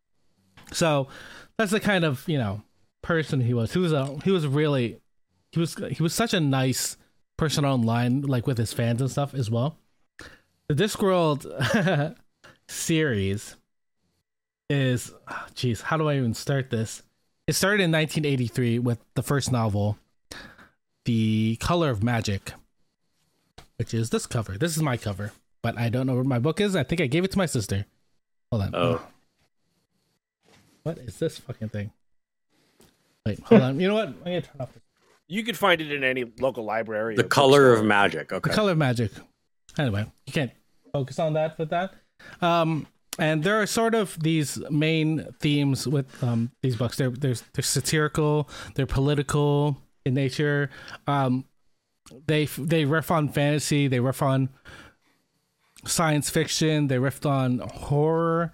Um, so many different tropes that he magnificent magnificently writes about. Um, the best thing about him, and the thing that I think is unique about Terry Pratchett's work, is that his prose is probably one of the best out of any author I've ever read. Um, Hmm. He can like, oh my god, uh, what was I saying? He His pros. His yeah, he could literally write something that would make you laugh out loud, like like just guffaw, but also Hmm. talk about the inner workings of humanity, as well as taking a um you know a, Nice. a critical hit at what we do as people. It's it's such a good series. Wow. Yeah. Um, there are a couple different theme, like or at least um storylines that are connected through the Discworlds. There's the wizards. You know, that's how he started off with the wizards. Um, there's the city guard, which are these, you know, they're the guard of this main city of Ankh-Morpork. Ankmore Park is like this dangerous medieval like city that has so many guilds. They have like a thieving guild, a murdering guild. They have like a business guild. Wizards Guild. It's it's it's great. Um, so I said wizards. They have the the guards. They have the witches, which are they can do magic, but they're more like people that would help people, like like herbalists and stuff like that. They would, but they were known for being magic people. Sorry. Um, I said the City Watch already. Wizards. Um, and then um, I think those are the main four. Oh, last one. Death is one of the main characters in this series. And he is hilarious. He has that British drawl. Um, they had they had animated movies and they had live action movies in the late 2000s and the late 90s. And Oh, I had no idea. and Death was played like their BBC One or Sky One productions. Death was played by Christopher Lee. So if you can imagine Yes. his voice Wow. playing Death, just I gotta track amazing. this stuff down. Like the like his fans were crazy in in Britain. Like he had um, what's his name from Rocky Horror Picture Show? Oh my god, Tim, Tim Curry. Curry. Tim Curry was in the movies. They had they had Sam uh, Sean Astin in the movies. Um, it's it was phenomenal. Like the people that loved him and just wanted to work with him. Sure. Death. Why it sounded so familiar to me is I'm, I just all of a sudden it just dawned on me the the Michael Sheen David Tennant series. Yeah, Yes. Good Omens. Yeah, Good o- Yeah. So amazing. Um well that that's not part of this squad, that's part of his other works. Mhm. Um I'm trying to think of where we can go from here because I don't want to go Well- on for too long. Um I, I do have a question. How does the series go for 41 books? That's what I'm because of because they're all they don't have an overarching story, right? Okay, So okay. it's They're just like- stories of those groups. So you can take it at any point, but if you want to get more in depth, like if you want to uh, appreciate more of the later stories, you read the earlier ones because they do happen in a sort of a timeline. But you I can just like to point out that the guy who who talked about Warhammer 40k just asked how your series could go on for so long. Okay, okay. I, I didn't get into that. That was all about an invasion. It's very specific. Okay. 41 books in a row. That does make me kind of wonder, all right? I mean, Yeah, so you could even just take like the witches section and just read all the witches stuff, or read the the the, the city guard and read all of that stuff. Um, but I wouldn't do that. I wouldn't even start this series from the beginning. I think he was still sort of finding his footing when he was writing, or at least his find his footing in the world. That that being said, the first two books are fantastic, and they did make those movies about him, so they're quite funny and they're quite good. Um, I would start with. Um, yes, that's what I'm wondering. one of the uh, witches books, which is called Wyrd Sisters. W Y R D. This is not gonna focus, but there it is. Wyrd Sisters. Yeah, Um, I've seen that one before. it's one of the witches novels, obviously, but it's basically which one is it? Hamlet or Macbeth? Macbeth. It's his take of Macbeth, but from the witch's point of view. and it's, Oh, oh, okay. it's yeah. so fucking funny, and it's so irreverent, like irreverent for everything. It's it's. I, I want to. Uh, I don't even know how we could do. I so there that that one. There's, there's a couple of books by about death where like he takes a vacation and we find out what happens to the world when he doesn't do his job. There's a book called Eric or Faust, which is a play on Faust, but in the Discworld setting. Um, uh, God, I, I, I can't say any like. Yeah, it, it sounds Um, really uh, amazing. Like he's taking all these sort of like uh, stodgy, sort of you know, well established, you know, classics, but like you know, putting them in his world. Like Mhm. I, I, I can't quite imagine because I actually have never, It, it's. I've never actually read I'll, any of his. I'll books, read so- one of his um quotes from one of his books. Um, this is um Is it from, about the shoes? It is about the shoes. This is uh this- everyone likes this quote. I I agree. it's it's from quote. it's uh, Men at Arms, um, which is about the city guard. Um, I'm not going to do a dramatic reading because my throat hurts. But wait, do I put on music? Yeah, I was gonna say like where's the Yeah, tabletop music? do music at least. Tabletop audio fantasy. fantasy.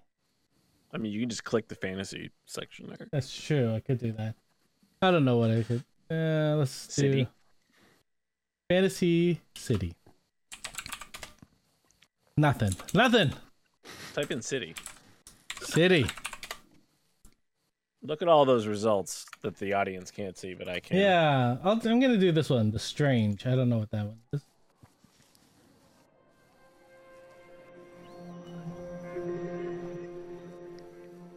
No, that's not. That's not right. And here's where Eric's hour goes.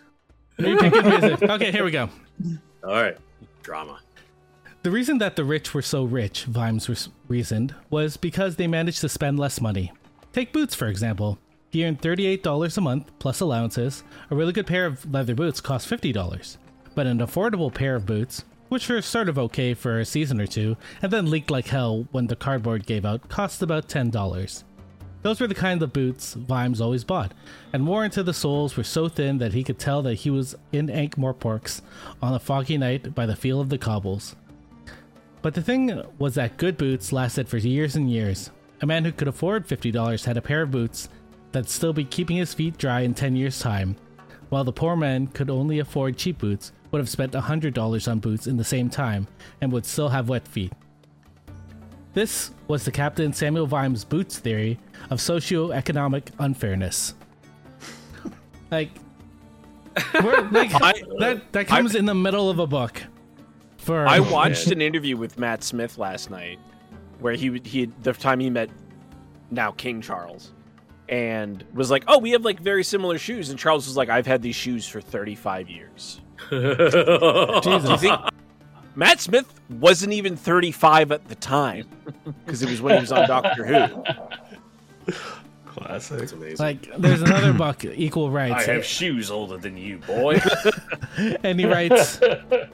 She was already learning that if you ignore the rules, people will, half the time, quietly rewrite them so that they don't apply to you. Like, there are quotes that Nice. just permeate in our everyday lives, and they still have. Like, that book was written like 15, 20 years ago.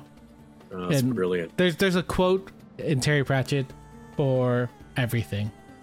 I think everything. Growing up, I would always hear two authors or series um, from like the same nerds that they always talk about, and one was Terry Pratchett, and the other was Hitchhiker's Guide. Like they always kind of went hand in hand, where how reverent they were. Except I think yeah. Pratchett stuff is a lot has a lot more um, actual commentary on real life, whereas I think Hitchhiker's Yeah, I Guide was- is probably a little more out there. Yeah, I was hesitant to ask how it kind of re- compared to like But it was Douglas just Adams. the, the same But there's a guys certain- were always reading yeah. both. Yeah, You yeah. People would yeah, always I could say see that, that. I could see that. he had like Neil Gaiman, not Neil Gaiman, um, Douglas Adams, like a feel to it, without you know Yeah. Yeah, trying to rip it off. Um, they there's a, there's this thing you'll see online if you look up Terry Pratchett. There's a bunch of people that'll write GNU Pratchett, and this was basically from one of his books called Going Postal, where this person created communication towers, which are sort of like the internet in in Huh. the Discworld. And wow. the the guy who made the internet called the clacks um his son ended up dying so he made this code um called gnu um which um what does it mean g means the message must be passed on n means it's not logged and then u means that the message would turn around at the end of the for at the end of the um line so that this this word would keep on going through the internet forever and that's because um, a person is not dead until they're stopped. They are stopped talked about. Like they're not talked about anymore. Like gods. Yeah. So Wow. to keep the memory alive, they they have this code in that internet um, for the sun to stay alive in the memory of people. And now you know the fans of Terry Pratchett have written that wherever they talk about him. So wow. Like there's, there's there's an amazing fandom for them. Like the the Pratt the Terry Pratchett fans, the Discworld fans are some of the nicest people um, you'll meet, and yeah, they they love sharing it because he affects like everyone's lives. Like there's a book that everyone will have that'll just be like, this is the one that means the most to me. Like I appreciate Shakespeare more because of Wyrd Sisters. Like Right, right. it, it's it's such an amazing take on books and it it a lot of my humor like what i find funny a lot of the british humor that i, uh, I appreciate is because of him and growing up and listening to him. There's a number of also video games by him. Like there's a Discworld. There's a couple Discworld point and click games from the late '90s, early 2000s. Um, yeah, and it's just it's it's a great world to get into, and I think more people should. Yeah, no, I, I was always aware of it, but I never I never got into it. So you're saying Wyrd Sisters is a good book to, to Yeah. jump into.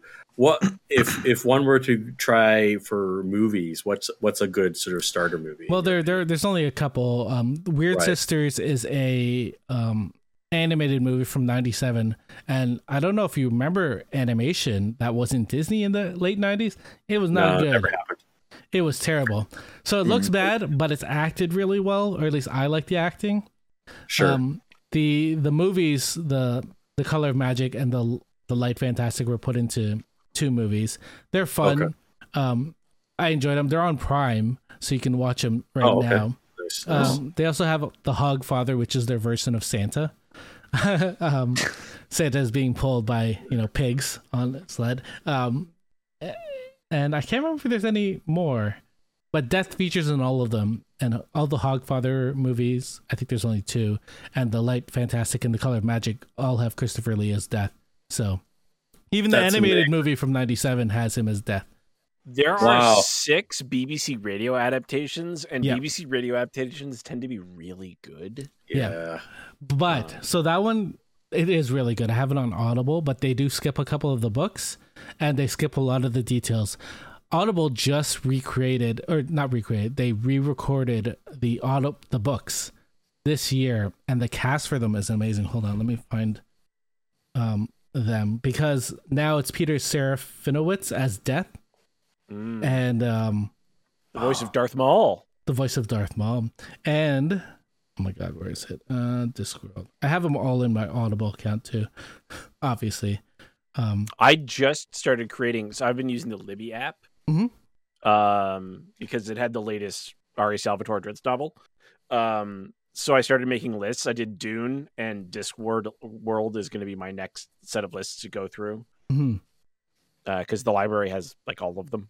um, Nice. if you, I don't know if you guys. Oh, did anyone watch Obi Wan? I'm sure most of us Yes. did.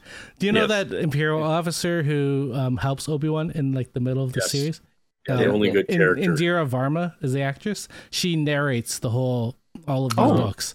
So she has a beautiful voice. So oh, Bill Nye Nighy's also in it as various characters. of course. The one thing I I loved uh, when I was a kid, um, reading the Wizard series, is that at Unseen University, which is the university for wizards, the chancellors to get ahead, like to move up in position, they had to kill the person a- above them. so there'd be like different wizards killing each other so that they could take their shoes and take their hats, which are a little bit pointier and a little bit bigger. It's, it's a great, it's a great series. I love it. That's dark. Yeah. that's cool. That's cool. Yeah, no, I never knew that much about uh, about Discworld, so that's Mhm. that's that's awesome. Yeah. Yeah. Any other question?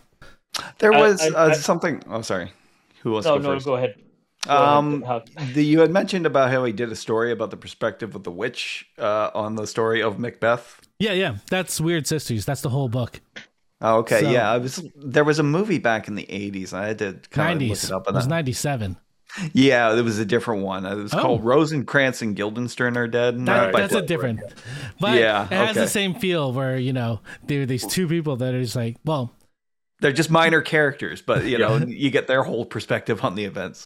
it's a great play or or movie. Um, Yeah. it's. A, were you in that, Marcus? I feel like you were in. No, that. no, no. But uh, like I've I've I've seen a couple of uh, productions of Rosencrantz and Guildenstern, and it's it's always awesome to watch. But did Wyrd Sisters come? uh, Like, was that before uh, that was written? When was that? I'm I'm sure it was, but the it's like it it's it's not actually Macbeth, right? So it takes a lot from No. it. But it um you know, it plays on it because it's Discworld and there's a lot of weird shit that happens on Discworld. Like Death talks to the king that got poisoned at the beginning of um of uh, Wyrd Sisters for a while and he's like I guess oh, I guess no one explained this. You're gonna be a ghost now and stuff like that. Like it's so dry and hilarious. Nice. yeah, it's got that dry British presentation. That's yeah, awesome. yeah. If you if you like what you hear, hit that like and subscribe. No, um, um, Oh, check out check out Wyrd Sisters. I think it's a good starting off point. I think the witches have some of the best stories. Guards Guards is a phenomenal book for the City Watch. Um, good. I'll, I love all the wizard ones. So just start at the the Color of Magic, um, Death, all of his books. Just read them all. All of them. They're great. There's only like four or five. Go read I them now. always, I always love how like death is represented in in like certain movies and shows and books and stuff like that. But it's almost always like some suave, like well-spoken British actor kind of thing, or it's like, you know, like Or there's Brad there's Pitt. always like, Yeah, or William well, Sadler. no, no, like like I said, the good adaptations. Hey. You're, you're going to talk Okay. down about Ted's Bogus Journey? No, No. he's fantastic. yes. I freaking love him as Death. But Um, yeah, yeah, no, I agree. Yeah, I just I just I always love like there's there's always different variations and different adaptations of death that I see in different you know genres and stuff like that. But they always all seem to have that same kind of quality, and it's like yeah, I can see Christopher Lee really rocking that There, that role. That seems awesome. There are like that. points in the movie where he where he's talking to like Rincewind is the main wizard in the Color of Magic, and he's like, you know what? Maybe you just want to let go and just you know just come come with me, or or, or he'll um be so Ankh Morpork Park is a city made out of wood. It's a wooden city because it's medieval, and there's a there's a um, there's a bartender that's you know trying to light a smoke or something, and you just see Death give him a, a match, and the city goes up in flames. It's it's, it's such a funny. It's it's it re- there re- there really isn't anything like it. Yeah. No more questions. Uh, No, not a question. But I also just, as I was like, look, while you were talking, and I was doing some looking up of Terry Pratchett's work and Terry Pratchett himself. I just love this shirt that is found. Tolkien's dead. J.K. Rowling said no. Philip Pullman couldn't make it. Hi, I'm Terry Pratchett. That's so. Just this Aw. really awesome like T-shirt. Apparently, he wore it. That yeah, was awesome. yeah. Wow. Um, I don't know if you guys are fans of the the most recent Tomb Raider reboot, but his daughter Rhianna Pratchett um actually wrote those games. She's a skilled author as well, so Oh, okay. it runs in the family, and she's awesome. Yeah. She's the one that takes care of his estate now, make sure that you know it's not used badly. Unlike the um, they they actually made a TV show in I want to say 2011. 20, no 2021 2021 yeah, last year called the watch and it's this um steampunky version of the city guard and it doesn't quite work um it's a little weird Wow.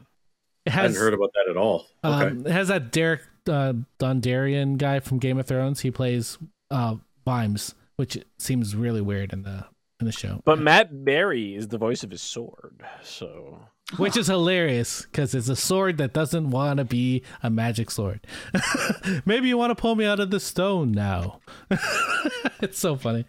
That Wow. part's so funny. Um, yeah. All right. Um, I'm gonna go over to Marcus.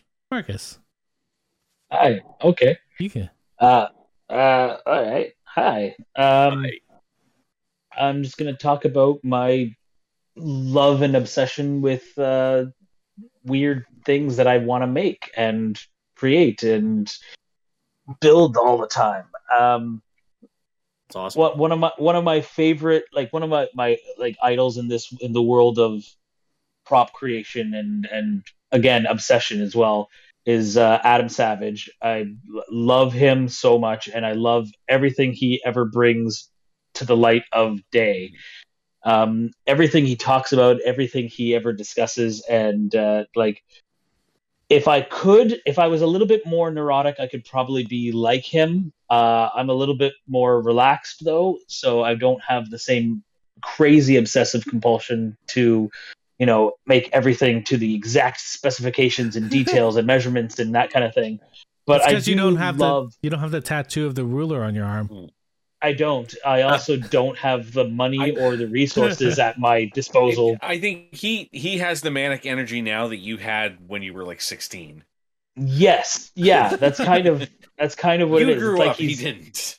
he's or he's done that Benjamin Button thing where he's doing the reverse or something. I don't know, but like it's it's pretty amazing. Um, but I I just love the way he approaches that kind of world. So he's always been kind of like an uh, like an idol for me for uh for this kind of world. Um, so going back to a little bit of like kind of my origin story of of when all of this slowly started.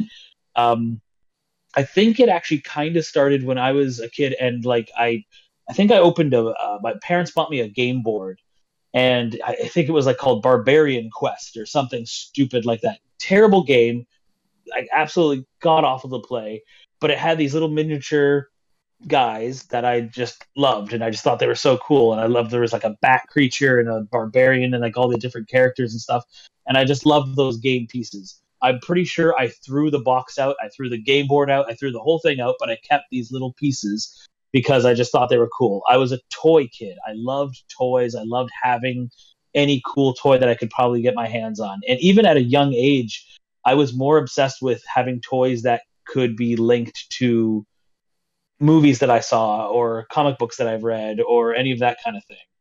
Uh, one of my favorites was a an off-brand blue like uh, um, dart gun or something that I had when I was uh, a- kid, and it looked exactly like the RoboCop gun. It was the same kind of Oh, model, nice. same same design, and I loved that gun. And then one day, this is also where I learned about the worst parts of humanity.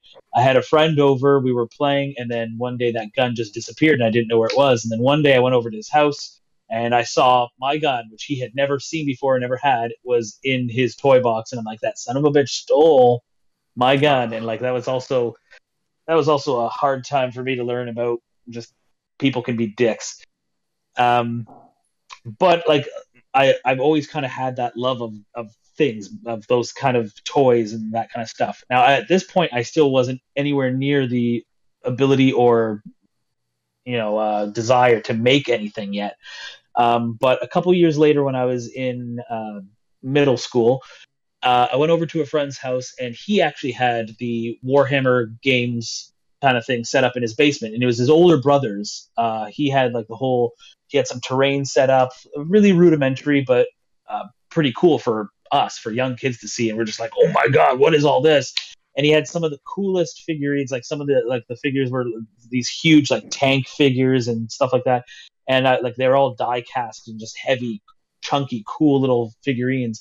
Um, so I remember I was there one day when they were all like kind of playing with it, and like I didn't want to play, I just wanted to see the the figures, and I wanted to see every one that they had, and they were painting in the middle of painting some of them, and I'm like, I want to paint some, and I want to make some, and I, I remember having that that kind of carnal need to want to do it. I just want to create and make that sort of thing, but without a skill set, without any knowledge, with nothing. I just didn't know how to approach it or where they came from, or I didn't also didn't know how expensive those things were, even at that time, like just crazy expensive. Um, Games were so Were they Yeah, pewter? uh, like that type they, of they, material? yeah, they were yeah they were like pewter Man, cast uh, must have figurines and stuff. it's ridiculous. Oh, oh man, there was one that was like he was like this giant like tank man kind of creature thing. I don't know what it was. It was some sort of mech.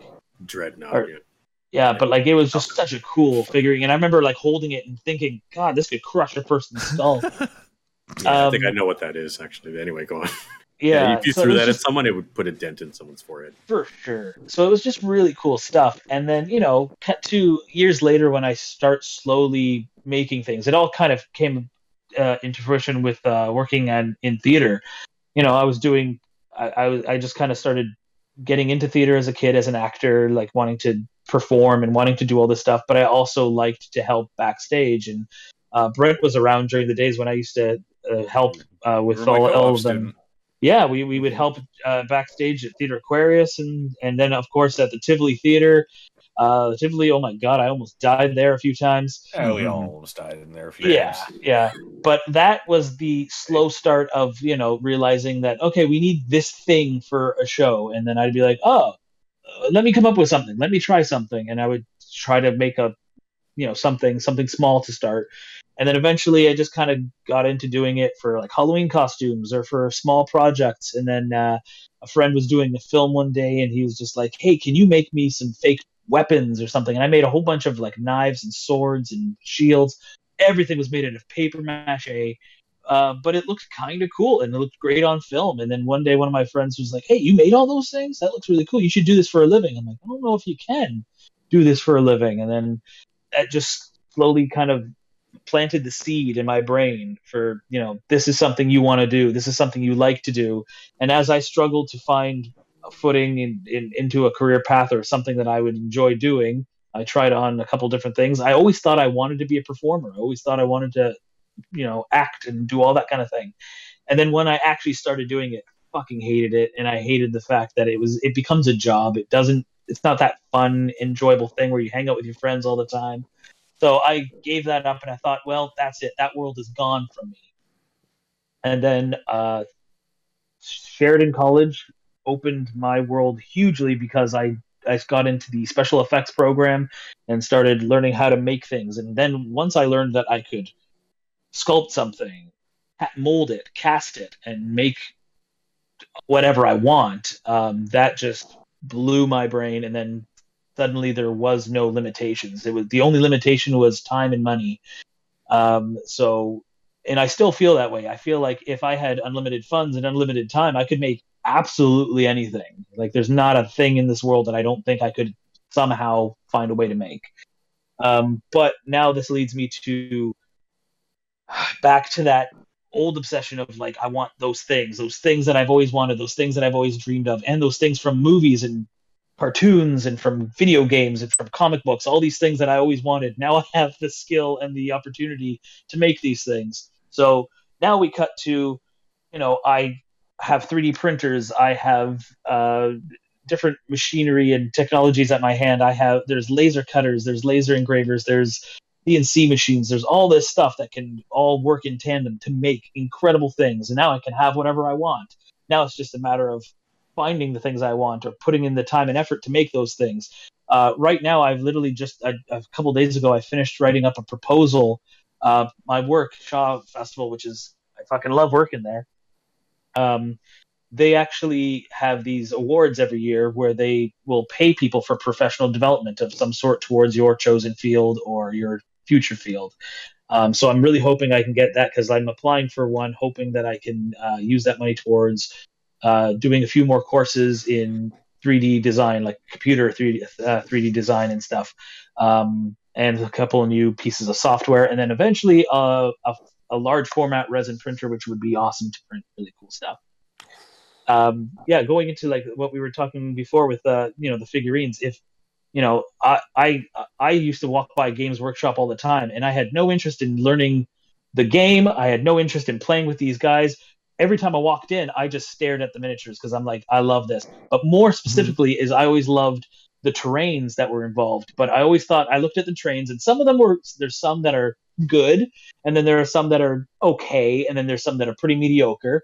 But I even the good ones, I always looked at and said, well, I can kind of make something better than that. I can kind of create something better than that. Mm-hmm. And then I got a chance to start doing some of that when I started working for the uh, this uh, company Hall Train Studios making dinosaur exhibits and stuff.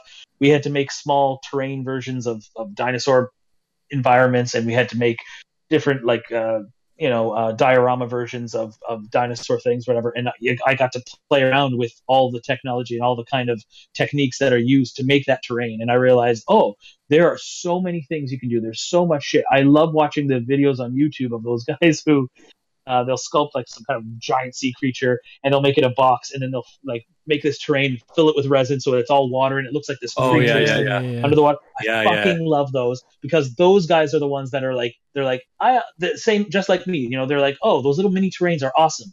But what if I made them cooler? What if I made such detail it would blow your brain? And that's what I fucking dimension. love. Mm-hmm. mm-hmm. Yeah, mm-hmm. so I love that sort of sort of shit. Um, one of the first things I did when I started getting this, my newest uh, resin printer was miniatures. I started printing a bunch of miniatures.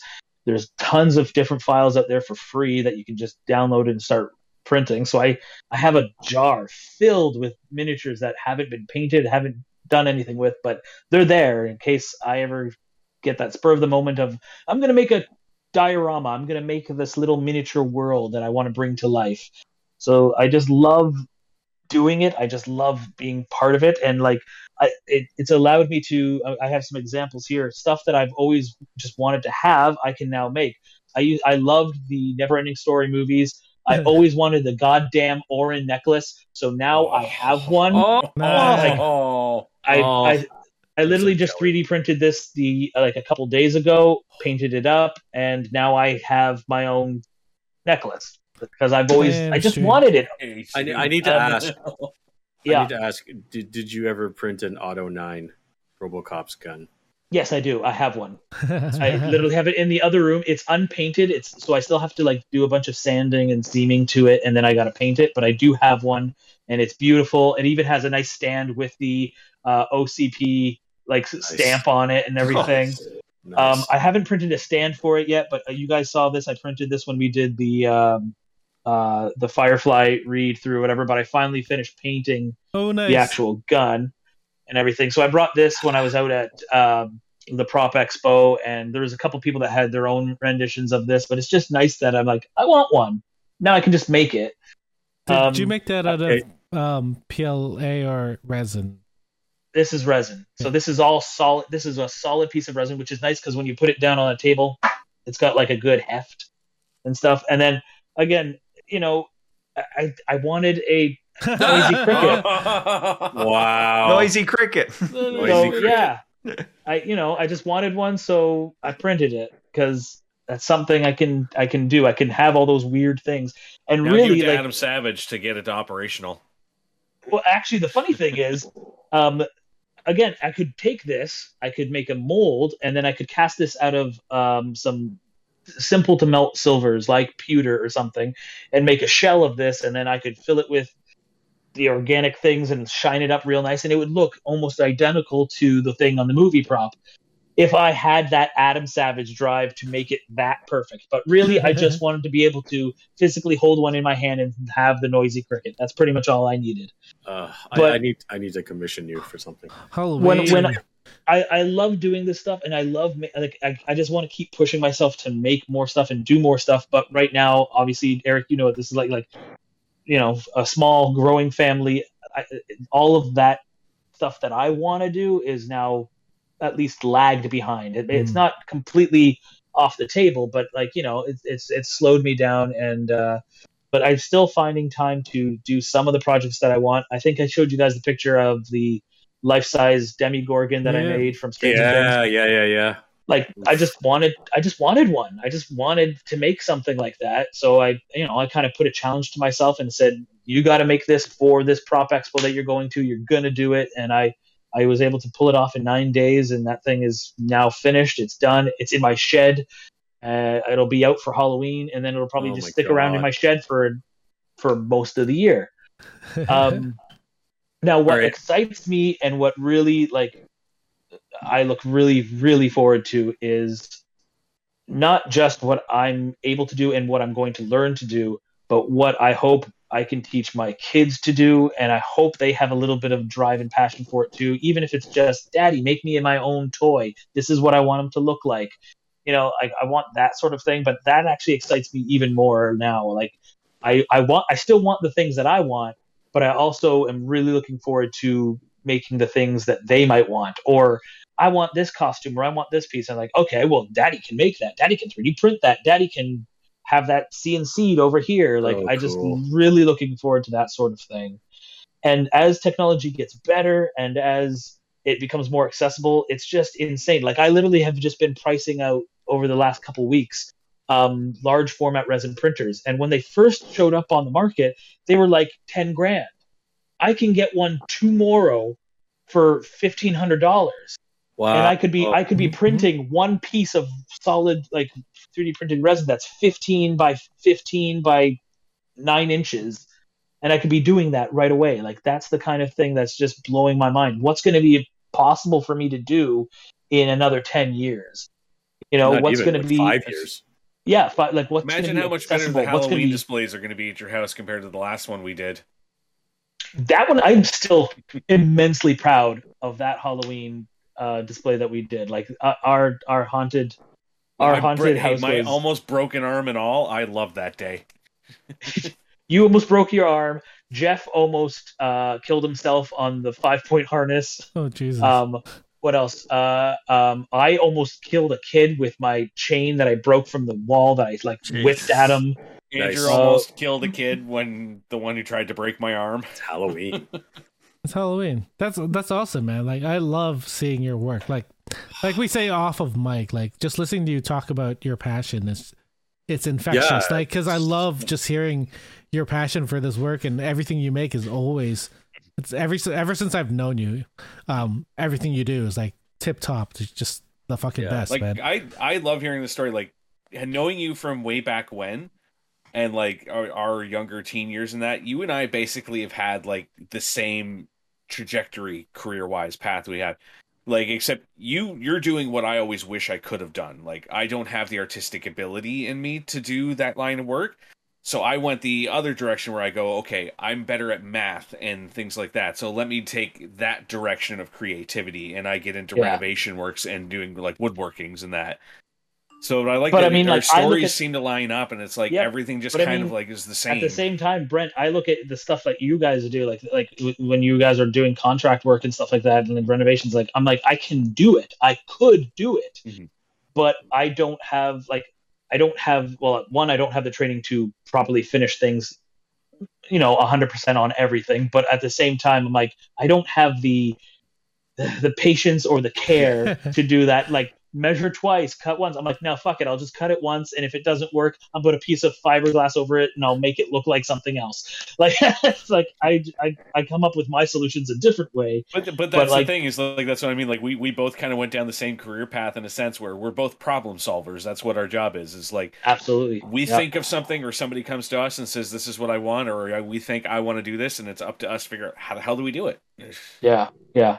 I also think it's interesting that like as I've gone through this and as I've met a lot of people that work in my field and a lot of people that are just somewhat like me and somewhat not like me, um, I like like you guys said, like I I know that I'm passionate about the stuff that I make and the stuff that I do, and I like I love that and I I push that all the time. But it's interesting to find out that there's a lot of people that work in in my field, even in my workplace, that actually don't have the same drive Mm, at all. And it's just really strange to me because, like, you know, Listen, I'll sit Yeah. like some people, like uh, me and this guy Manuel, we have the exact same drive, we have the exact same skill set, and we have the same kind of mentality, and we both thrive off each other. We're like, wouldn't it be cool if we did this? What about if we made this? Oh, even better, we could make one that does this and does this, and this comes out. Like, we get so excited and we amp each other up, and we just want to keep spitballing ideas, and we keep like trying to say like, you should do this, and then I'll do this, and then you should do this, and then I should do this, and we get super excited by it. And then I try to do that with some other people that I work with, and it's just funny how sometimes it falls completely flat. Some people have Some no people interest. just- some people it's just a job, some people it's just a 9 Yeah. to 5. Yeah, yeah, just- and it's it it's right just there. interesting to be like, you know, oh, what are you doing tonight? Like, I'm gonna be I'm gonna be working on this at home. They'll be like, why? You're you're you're off work. Why would you work on that? I'm like, because I want to. I, Yeah, that's yeah, something I'm excited about. You hmm. know, it's just kind of interesting to me that that I, you know I I have to realize that not everybody is like that Especially, which is why like I, like I, that's why I identify with the Adam Savage type, the Adam Savage kind of person, like that personality. Like I just I love being around those people. I feel like it just bumps me up even more and just gets me excited. And I I feel like in the world of making and building things, I am a bit competitive too. So I feel like if I see somebody else making something and I'm like, oh, that looks good. Is that better than I can do? No, I think I can do better. And then I want to take on the task of can I outdo what they did? Without the without without a malicious better. intent like never to be like you know oh i want to outshow like show them up and be like look what i did. I mine's better. Not that kind of thing but more as like a personal internal challenge to like you know to kind of set my own my own worth. I feel like i i see other creations throughout the internet is wild for that and i just think well i think i can do better. I think i can do that or better and i just want to challenge myself to do that um Brent, I think we were talking like we were talking about Face Off, the the TV show. Like I started my my training with um, special effect makeups and stuff like that, so I learned to sculpt on human forms and stuff, creating aliens and monsters and all those kind of things.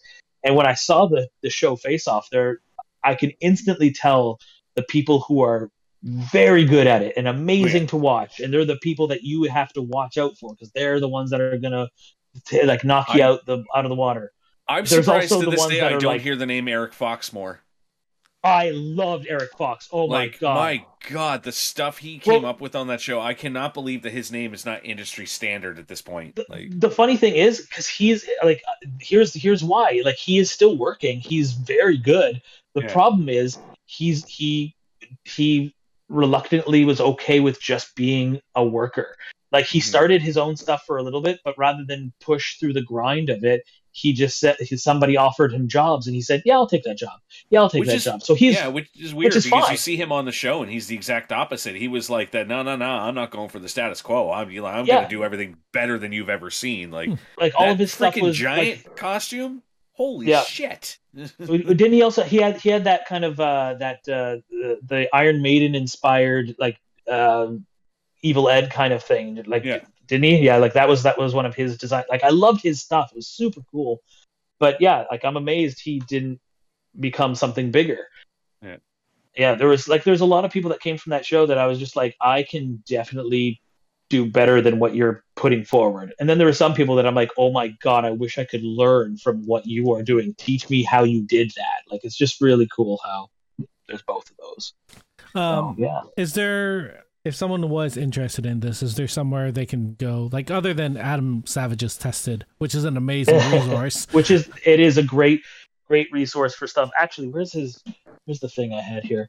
Um one thing i wanted to show eric's already seen this but i, I don't think i got to show any of you guys this. So at the prop expo that i went to just re- a little while ago uh, and I'll, I'll go back to to where people can get stuff and everything or uh, learn um, but when i was there i ended up winning a, a very coveted item in the prop replica community and it is the diary from the indiana jones uh, Oh, uh, Last Crusade. Oh no So way! Have this, this this is a replica signature of it? yeah, and so like it's just like absolutely filled.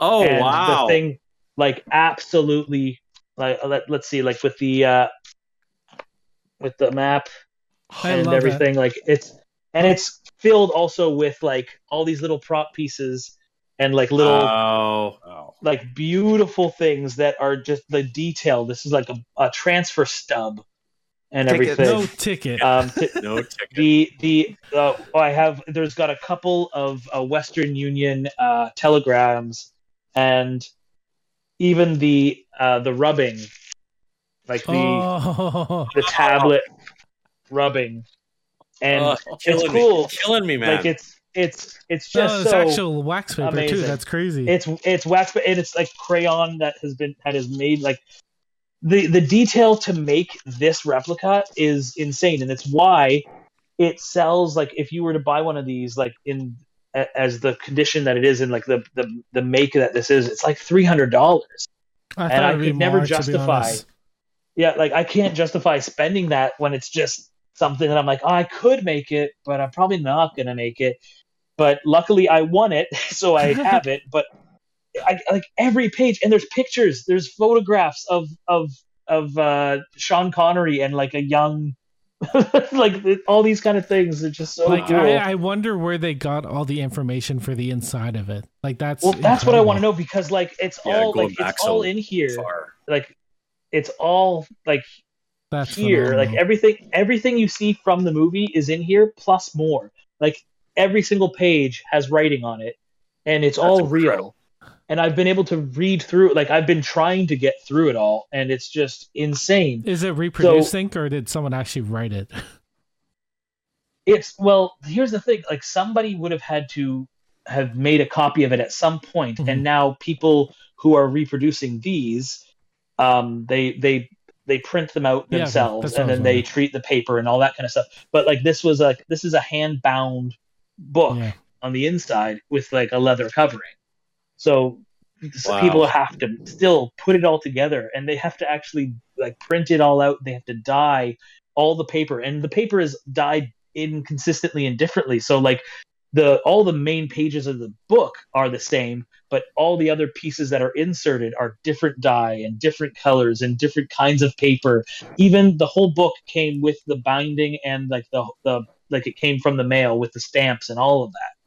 It was just such a cool experience opening it and starting to learn about it and going through it. Like absolutely amazing. And if you haven't seen it, there's a video of Adam Savage talking about how he made one of these and he got so into it and then he made several of them and he sold them off and he has no idea where they are in the world, but they're out there somewhere. And That's he's Could no, I know? I know the guy who makes this I know the guy who makes this one. Um he does an amazing job, but I, I, I know the guy who makes it. Yeah. Um but it's just so cool. Like that kind of stuff just it makes my heart so happy to Mm, mhm. have it and to explore with it. Um, so in, in the world of yeah, Eric, to go back to uh, what you were asking before, um, there is a different. There's different ways. Like there's the schooling way. Like you could go to school. Like in for what I do, there's different versions. There's theater production, and like you can do um, prop creation and prop making and uh, set construction and costume design and all that kind of stuff. And that will lead into the world that I'm in right now and there's lots of programs out there for learning that sort of thing. There's apprenticeships that you can do. So you can either go the full academic route or you could do apprenticeship route and try to like get in with companies or reputable theaters that way and that kind of stuff. Um, but then if you want to be in film and television uh, really anybody can kind of get their foot in there. Uh, all it takes is jo- like finding a way joining a union and then you could be into the major motion films. Like i have a friend who literally just jumped from our union to the film union and has immediately started working on all of the, the you know star wars franchise uh, shows or star trek shows sorry star trek um, Mhm. shows that are being filmed in toronto. And he had very little skill at doing anything but they taught him how to weather costumes and stuff like that. So now he makes a bunch of the costumes for Star Trek because he just wanted to do it and he went full bore into that. That's amazing. Um, there's Okay. also a, a lot to be said my life. about like going like doing your own research and just starting to make stuff. The best way you're going to learn anything is to try something and fuck it up. Like that's honestly the best way you'll learn That's anything. everything you I know, do. you, you you see something but here here's the hard part is in the world of what i do prop like prop re- replication and stuff like that and all these kind of things. There's a lot of different ways you can do stuff mask making and uh, molds and casts and stuff. As long as you fuck it up safely that's the hard part. Like there's there are horror stories of people losing their hands and and damaging their skin permanently because they tried to cast something on their face and almost killed themselves right? Mhm. so yeah, it's just doing it safely, but do your own research, try something, fuck it up, and then see if you like what you're doing. And if you are, there's lots of different educational routes. Um, I can't say enough good about the Sheridan program that I went to, which was the special effects, prosthetic props, and uh, that program was incredible. So yeah, Mhm. Mhm. Cool. Any other questions from anyone? I just want to make guns. I got to join this this this class, man. Space guns. Space guns. All right. Space Space guns. All right. yeah, some, sometime down the road, I need to commission you to do a just to get my 40k cred back in. A Godwyn pattern Sisters of Battle bolt gun, bolt pistol. I think, yep, Yeah. I think that can be done. I need a Gjallarhorn from Destiny. No. okay, Oof. All right. Um. I didn't think I needed one, but now I need that never-ending story medallion. Yeah. Everyone. Oh yeah, shit, yeah, we all need. I. I have the file. I can print one of these off tomorrow. one. Hmm. Well, I'm coming over tomorrow then. All right, Dave. You, my friend. Me, this guy. Imagine if we had Chels here. I'm just saying. I'm looking at the clock Well, and I'm it's already quarter to as, twelve. I as long-winded Oh, because uh, I have to go to bed. Yeah, yeah, yeah, yeah. Um, um, something that I don't talk about often, uh, because I don't know who I would talk to about it. Talk to me about it now. Um, Not even Harcroft. Now that I know this, you can talk to me about it. Not even this guy has become an obsession. no, of mine, I don't think Harcroft gives a shit about this kind of. Harcroft is into 3D printing and, and stuff like that. He, he and Marcus have more in common. Uh, Yeah. Yeah. Um, So I mean, everybody's seen. Oh, actually, no. I had a whole thing I was going to start with. You guys like Minecraft, don't you? I know. You like punching trees, don't you? And and making sticks and whatever. What if you could do that in real life? Punching trees. Okay. You can. what if you wanted to live like uh, you know, like our ancestors, Uh, Like you in Valheim? When when you can, Punching yeah, like trees. Val. oh, Okay, so yeah, I, I mean, I have the book, but this guy has a YouTube channel. I, I, I love I can't when the background doesn't show up. Yeah, so Primitive primitive, Technology. technology, by John Plant. Um, he's Australian. I think he's from South Queensland, Hmm. uh, which actually I think he's in the north of Australia. Um, If he's Uh, near he's like- Brisbane, he can go visit Bluey. Oh. I don't think so. Um, he is like the OG in terms of like the YouTube videos where it's like uh, you see all these stupid like they like build like random things in the de- uh, whatever the jungle, but this guy doesn't do it like for clicks. This guy does it as like a personal project to figure this. Out. Do you want me to out. play the video while you're talking about it? Yeah, that'd be cool. Okay. Um, so his book. I mean, he started. out- He has a WordPress, uh, which is like a blog. Uh, he has a bunch of videos where he explains. Like, th- there's no talking in the videos. He just builds whatever he's going to build. Um, but in the description and in his like WordPress videos or uh, um uh, blogs, he'll talk about like where he did his research, um, why he does what he does, and just like, hey, these are the materials I use because he's in Australia. Obviously, his materials are specific to the continent he's on. But like, just the kind of stuff like, how did humans figure out how to, you know, how like how would how would humans have figured out how to turn clay into pottery or tiles and stuff like that? Um, so he kind of does like he works like from the start and works his way forward. So his videos actually started out kind of like they're good, right? But they, they weren't like uh, as high quality as they are now in terms of um, resolution mostly and clarity. Um, but it's just like him working into all of his videos, which is like super cathartic. Like I don't know if you guys like it, like like even with Adam Savage stuff, it's so nice to just like watch someone build something on YouTube. Mhm. It's amazing Um, just to watch the process. Like, Yeah. Yeah. And he's pretty good. Like like he'll show you how to do something. Yeah. Like he again, he doesn't talk. He just does the thing. And then if he's gonna do it, because he'll like it takes him months to build some of this stuff. Hmm. Um, so he doesn't show you every single one. It's like you see it a couple times and then you know he he works his way forward. I like the Um, ones where sometimes too where you see him like actually making the tools that he's using. Oh, yeah. like how, Oh, how the he makes the first axes and the hammers and shit. Yeah, he's like, yeah, here's a you know the first thing. I mean, the book it goes in order. Um, you know, it's like the first thing you need is a hammer stone. Um, but something I love about it is that uh, he talks about before you know before we begin, always respect the local laws, especially regarding trespassing and conservation. He he's not just Yeah. like going out into the fucking jungle and digging holes that people are going to fall in. He owns this property. No one else is allowed on it. He builds his stuff. He does it with conservation in mind. He's not just strip mining his, you know, uh, uh, his whole area, um, because you have to live conservatively if you're, you know, gonna, gonna be building structures and stuff like that in your own backyard. That's the Um, criticism a lot of the other ones were getting too, though, is because these guys were coming in with bulldozers and Oh, big yeah. crews, pretending it's two guys.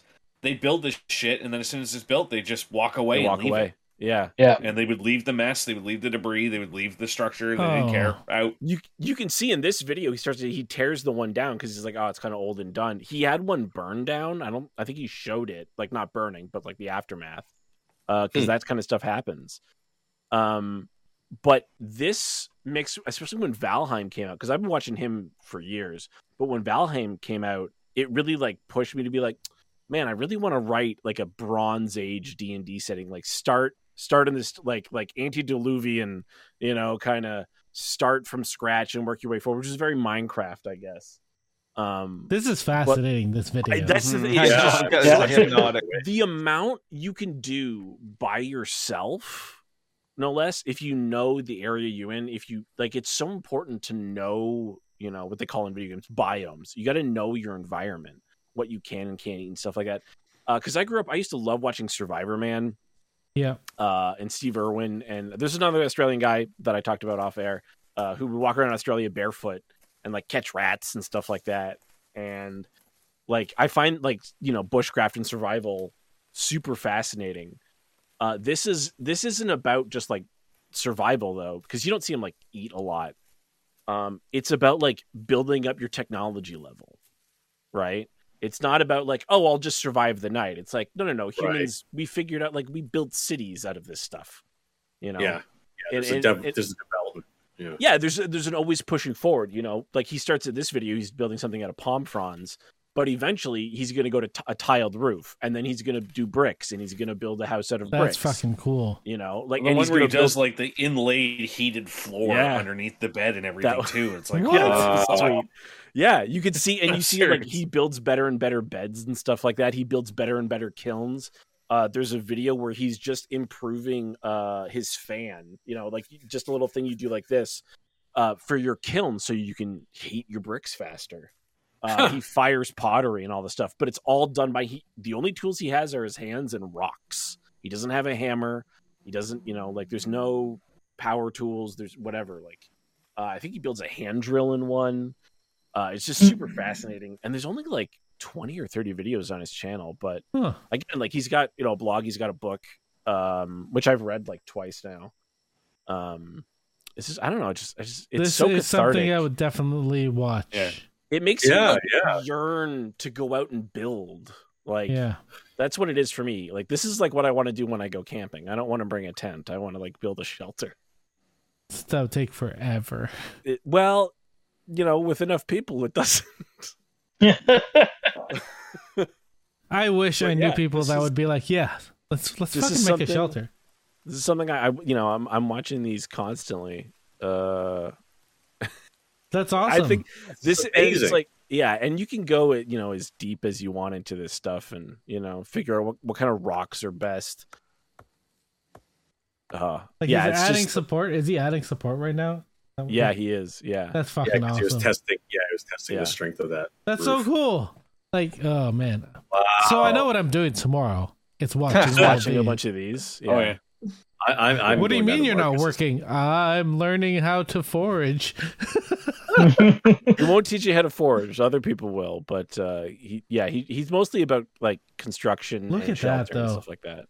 Yeah, I know. It's just it's really coming I would together. love to That's know how amazing. long this stuff. I guess it's in the book.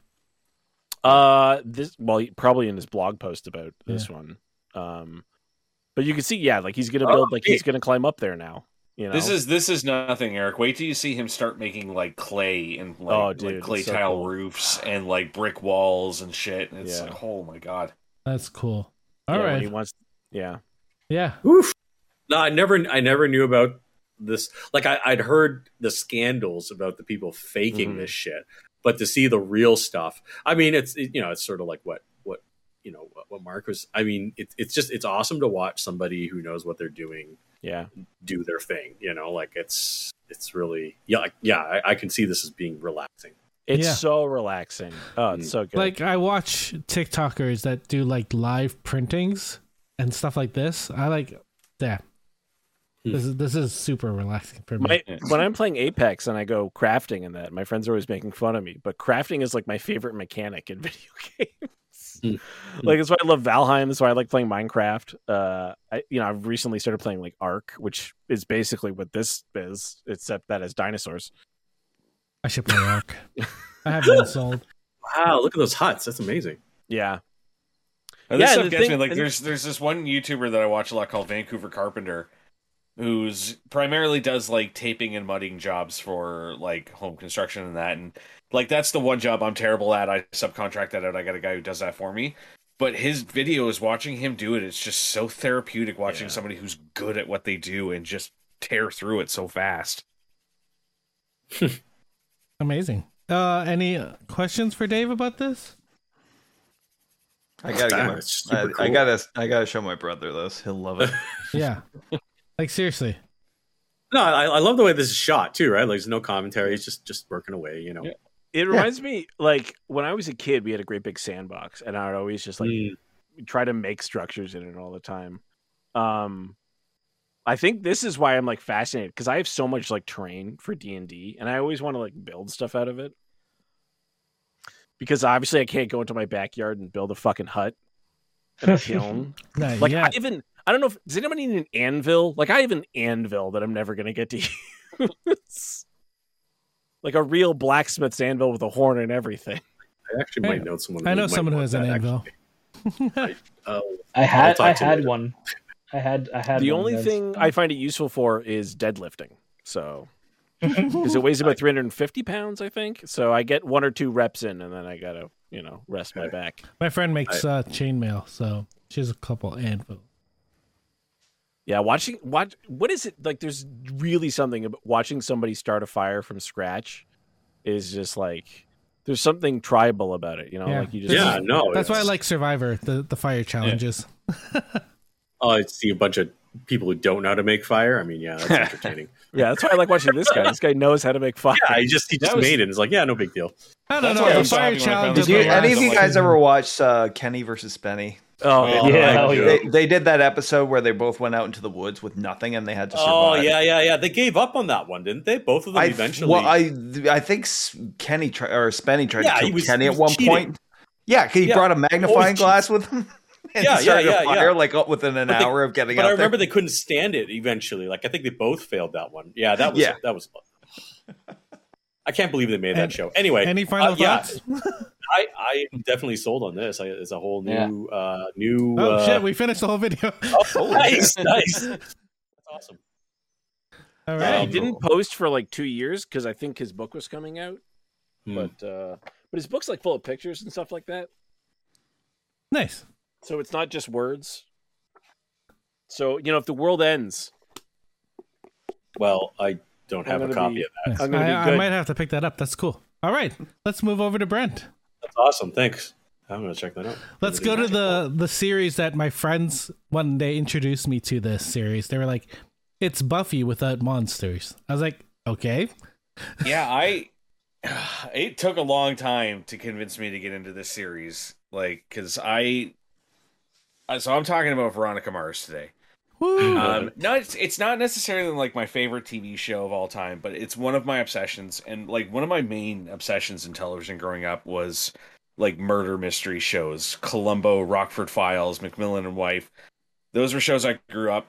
That was my father and I watching them together. Like my best friend and I used to watch them together, so I had a lot of memories and fond memories and of those. Plus, I love puzzles. I love solving mysteries and doing things like that. So this genre of television has always appealed to me. And Veronica Mars was the first show that really felt like it was my generation of that Yeah, style fair. of show. And it took three years for someone to convince me to watch it because all I kept thinking oh, was damn. it's a UPN show about a blonde girl in high school who solves crimes. Let me guess, she's solving who found the cheat sheet in the classroom and and I was like, I have no interest in watching something juvenile like that. And then somebody explained to me, they said, no, in the first season, she's trying to figure out who bashed in her best friend's brains with an ashtray and also who raped her at a party. And I'm like, Oof. Mm-hmm. Mm-hmm. Oh yeah, I didn't know that. I was not expecting that level for the show. And it goes even beyond that in some of the themes on it. So I thought, oh, I'll give it a shot. She is my kindred spirit. Yes. Um, Veronica Mars is she is sarcastic, she is bratty, she is snooty, she is just she is so quick witted, um, but has a, a underneath everything she has a heart, which is like so makes her lovable and everything. So for those who don't know, the show is about uh, a teenage girl whose best friend is murdered, and she was running with the pop popular crew at the school. Uh, but her father, who was sheriff at the time, accused the girl's father of being the murderer. And when it was found out that that was not the case, he was run out of office. And everyone in her life basically told her, you either side with your father or you side with us. And she chose to side with her father and basically shunned her from society and school, making her a complete outcast. So her father starts his own PI firm. She goes to work for him. She starts learning a lot of tricks of the trade from him and uses her intelligence and the new skills she's learning and basically starts doing like solving her own mysteries for students at her school in order to make money for herself. Um and it's it was the first series that I ever got into that was like really serialized serialized. Um there Hmm. weren't a lot of shows of this caliber that were doing that where every episode was its own had its own self-contained mystery. but every season had this one big overarching or multiple overarching ones that carry through the entire series that just kept you coming back wanting to know what the hell happened Hmm. like the the first season being like the who killed her best friend is her working on the side trying to figure this out and like my god at the end of the season when you find out who it is Whew. did not see it coming Nope. by Nope. a country mile.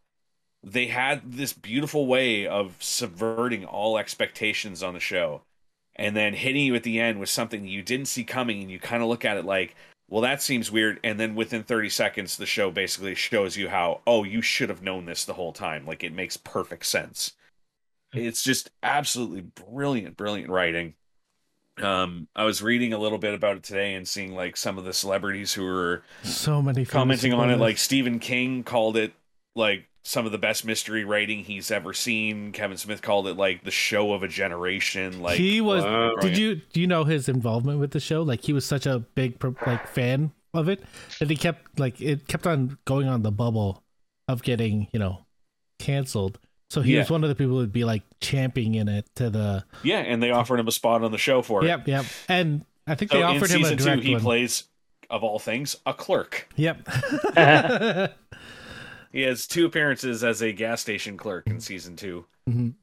He's wonderful. but uh but yeah it had a very tumultuous like run like it's the first two seasons i didn't start watching until season three but the first two seasons were the same kind of premise it was you know one big mystery throughout the whole thing with several smaller ones in each individual episode um but season three was when upn switched to cw and cw was like we don't like the ratings of the show and they were like we think the problem is is that it's too hard for new people to come in and follow it because of these long running mysteries.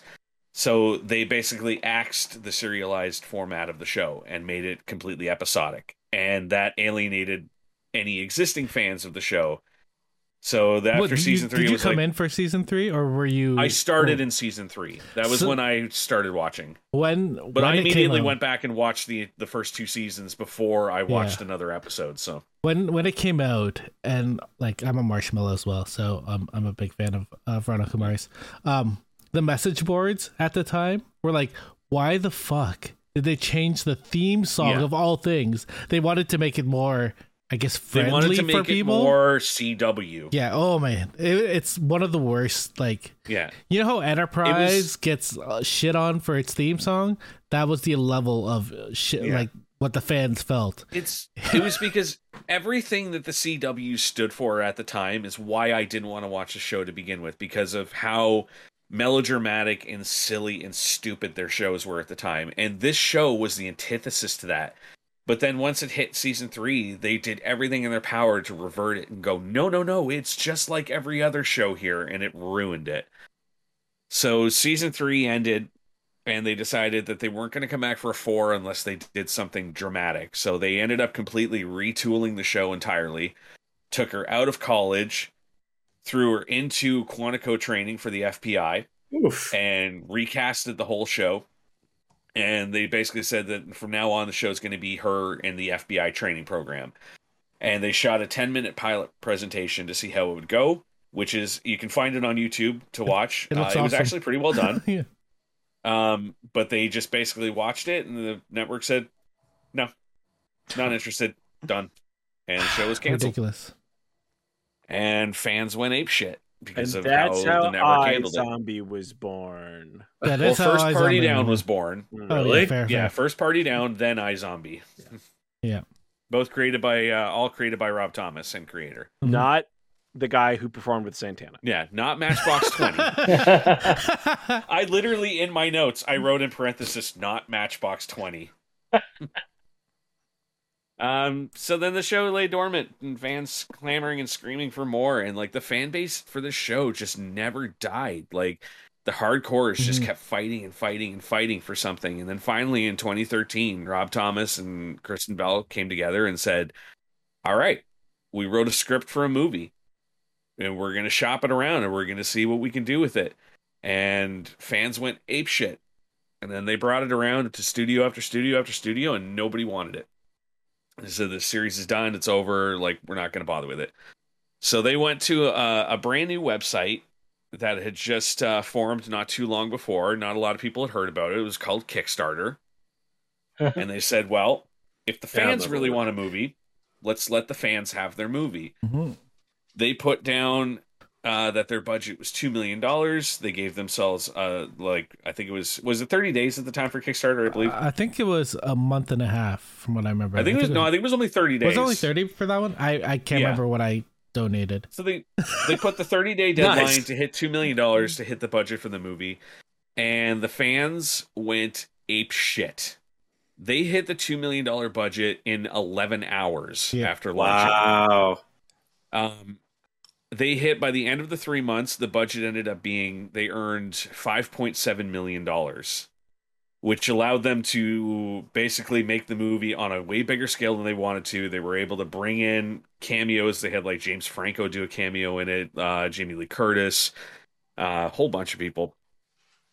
Um, but it broke Kickstarter records. Like it was the very first major motion picture to be financed by crowdfunding and it was up until like I think probably for about two years after it, it was the most successful Kickstarter funding program that had happened. So 2014, the movie comes out, fans are raving, critics raving. Looks like the series is coming back again. They're talking about bringing it back for the TV show again. Nothing, absolutely nothing. Um, so Thomas decides, well, if he can't make the series, he's going to make the novels. So he ends up making a couple novels in the series that are canonized. They are part of the canon. I do have both of them. I read them. One of them is good. One of them is not so good. Mhm. Um, and then all of a sudden, out of nowhere, nobody knew this was coming. 2019, boom, fourth season of the show drops. Mhm. I think there was like maybe about a month's notice that this was even happening when all of a sudden he just drops a fourth season on Hulu, uh, which continued the story from like it was basically the movie and then the two novels and then going right into the TV series. So like you didn't have to read the books to know what was going on, but it just kind of filled in a lot of the pieces in between the two. It definitely Um, helped. Yeah, it definitely, definitely, because there was a lot of information. Like there was, there was a specific like trial for a character going on at the time, and the novels really went into depth about what was happening in that trial. But yeah, and so it's fourth season comes out. It was absolutely amazing. Patton Oswalt joins the cast, which was oh my god, so fucking wonderful. Um, but there's not been a peep about anything since then. So it looks like uh, I would imagine at this point, even though Kristen Bell still kind of looks like she's, you know, like 16, 17 years old, I highly doubt somebody. I was watching a video today of somebody who did a comparison between the fourth season and the first season, and she does not look like she's aged a day between them. Her And it haircut was changed. 20 years apart, almost. That's impressive. Um, I think Kristen Bell not too long ago said that she's still open from where Veronica Mars. It's just when a network wants them to film it. And I think at this point, I think it's just a matter of it's her and Rob Thomas coming together and deciding to happen again.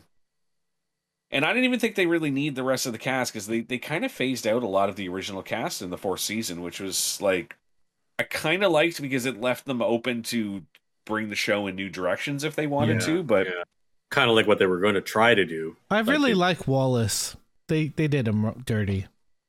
Yeah, they they but they there wasn't really much to do with him in the fourth season though. Like Yeah. because Wallace was always just gonna, I that was one of those things where I was like, I want them to make Wallace the killer one of these seasons.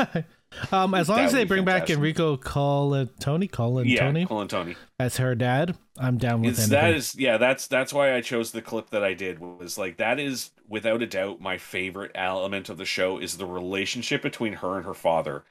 The banter between the two of them, like the way that they treat each other, not as father and daughter all the time, but like as colleagues, as equals. Um, but when shit hits the fan, like he is not afraid to basically be like, "No, I am your fucking father. Like you listen to me." Like, and she has that. They have that same respect for each other. So I can play right now if you want. yeah, go for it. Obviously, It's muted.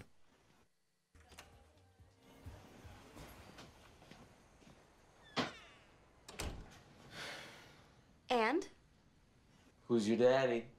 I hate it when you say that. You know what? This is important. You remember this. I used to be cool. When? 77.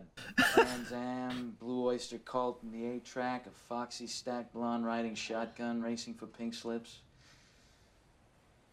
Now, wait a minute. I'm thinking of a Springsteen song. Scratch everything. I was never cool. I don't know which bothers me more, Foxy or Stacked. I nailed our bail jumper 100 yards. Mexico. 2,500 bucks. No sack dinners tonight.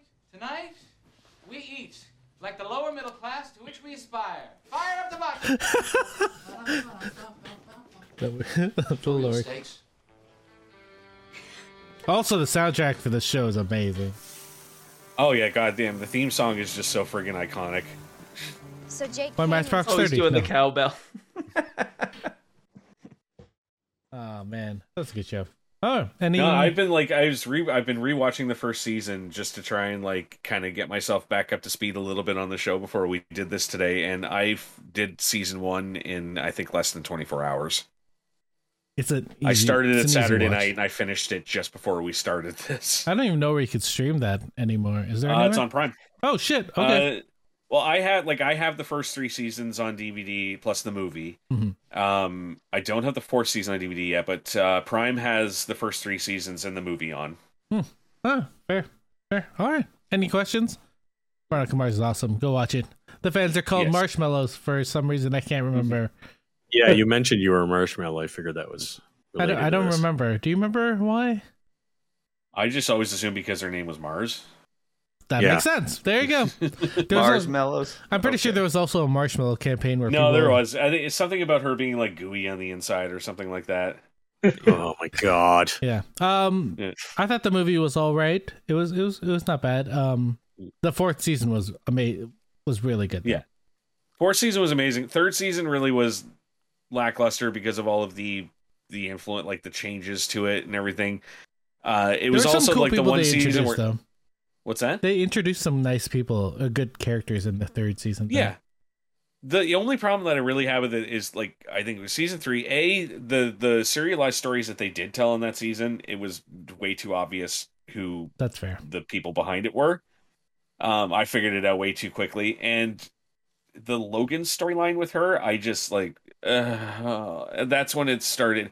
I hate that character when the two of them are together. When That's they fair. are apart, he's incredible. That's fair. Jason Dohring as Logan Echolls is fucking insanely good on that show when he's allowed to be an asshole. Fair. Fair. Uh, but whenever he's in a relationship, he's just too lovey-dovey, cuddly. s- eh, He's just neutered. Fair. Fair. All right. We have one more. Hawk. Yeah. The most complex right. one. Oh, this is like so much to inform in like a short time, but Yeah. emotional. Damn it. Well, you're the last one, so you can go as long as you want. No. No. No. So my my pick was Twin Peaks. Oh, ran shit. from April eighth, nineteen ninety, to June tenth of nineteen ninety, for a total of thirty episodes. Um, it was a collaboration between Mark Frost and David Lynch, uh, and they were apparently paired together by Warner Brothers uh, because they wanted them to develop this movie about uh, Marilyn Monroe. Yeah. The movie fell through, but the two of them were encouraged by Lynch's agent, uh, uh, Tony Krantz, to do a television series. Uh, Lynch was totally skeptical. He didn't want to do television. He didn't really like it that much uh, until Krantz encouraged him to explore the same idea of small town America that he had in the movie Blue Velvet, which he Oh, had God. just- yeah, exactly. he had just come off the success of that, and so it kind of rolled in naturally together. They wrote a pilot episode together, went through a few name changes. It went, originally went from North Dakota to Northwest Passage before they settled on Twin Peaks. And Lynch described the idea as a Dickensian story about multiple lives and that are contained in a contained area that ju- that could sort of go on perpetually. You know, which was his original idea for this show. He didn't really want to like solve any sort of mystery at the end of it. He wanted to introduce the mystery and not really solve it and roll it for like maybe five, Oh, six you mean seasons. Like Lost? oh, kind of, but well, you know, way better. Like Yeah, but more, storytelling. but more like an infinite loop, right? Like, I mean, you would have gone for something that was just kind of fuzzy, right? I, I mean, I don't Sure, he was he was really interested. That's why he had, it was such a large ensemble cast, you know. And it's like you kind of get dropped into various points in their lives. Okay. You know, I've never Um, watched it, so I mean, this is all new to me. I mean, it's Yeah, ridiculous. same. I've I'm, never a, seen it. I'm a huge Lynch fan, and I just Yeah. yeah. So anyway, keep going. so anyways uh rather so like even though it was it was most definitely a soap opera you could tell you know that that was the format rather than making fun of the whole soap opera format lynch went full bore into it in that he employed all the tropes involved in that in a very professional way but filmed it through the lens of his perspective and that so when you're watching twin peaks you're really kind of getting a, a, a, a shot of, of who david lynch is as a person and that Right. he, he's ordinary, like you know, almost boring. And even though it's like he, he does a lot of sensational stuff on screen and that, and it's very weird and it's hard to understand. Typically, he's just a kind of average guy, you know. Um, and he uses that in in the series and that uh, through the actors he casts, you know, particularly Kyle MacLachlan, who he works with a lot, and that he cast him as Agent Cooper in that um, to compartmentalize aspects of his personality. You know, that kind of forthrightness, and you know, maybe that little bit naive. You know, a, a belief in that old American value and that. But David Lynch will tell you the same thing. He's a, he was a Boy Scout. He proudly, yeah, will tell you that. Um, also, it you know other people. Uh, there were lots of others. I, w- I wouldn't. I, we have a clip uh, up here on that. Um, uh, one of the characters is this one Albert Rosenthal. He's the patho- the pathology forensic pathology expert from FBI who Cooper brings in to you know help him do the work. Do you want me to play it? Uh, this clip basically sums up like Lynch and the show's worldview. All right, let's play Albert's uh, Path. Jose Ferrer. Oh, I love this guy. Ready? Let's do it. Sure. Oh, by the way, you were shot with a Walther PPK. It's James Bond's gun. Did you know that? You're looking better today, Coop. Thank you, Albert. Feeling better. The trail of the man who shot you was ice cold, but I hoovered some fibers from the corridor outside your room. My ticket out of Trolleyville. I'll be at the lab, gentlemen. Anything we should be working on? Yeah. You might practice walking without dragging your knuckles on the floor. Albert, let's talk about Knuckles. The last time I knocked you down, I felt bad about it. The next time is going to be a real pleasure. You listen to me. While I will admit to a certain cynicism, the fact is that I'm a naysayer and hatchet man in the fight against violence. I pride myself in taking a punch, and I'll gladly take another because I choose to live my life in the company of Gandhi and King. My concerns are global. I reject absolutely revenge, aggression, and retaliation. The foundation of such a method is love. I love you, Sheriff Truman.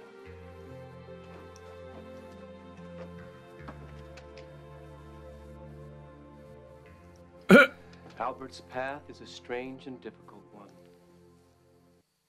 I never, I never looked at it through the eyes of a soap opera, and it makes so much sense. Right. the whole is the way it is. It's all formatted after the soap opera. I want to try and do a, like a little brief explanation of the plot from the be- from the first episode. So Um, here goes. Don't don't spoil too much because I do want to watch it. I I did end up getting it. I'm not gonna. Sp- this doesn't spoil anything. This is basically all from the first episode. Mhm. One morning, a fisherman finds the body of a woman washed up on the on the, the beach shore, wrapped in plastic. Sh- local sheriff Harry S. Truman and deputies, as well as the county doctor, show up to investigate, and they instantly recognize that the woman is Laura Palmer, the high school prom queen.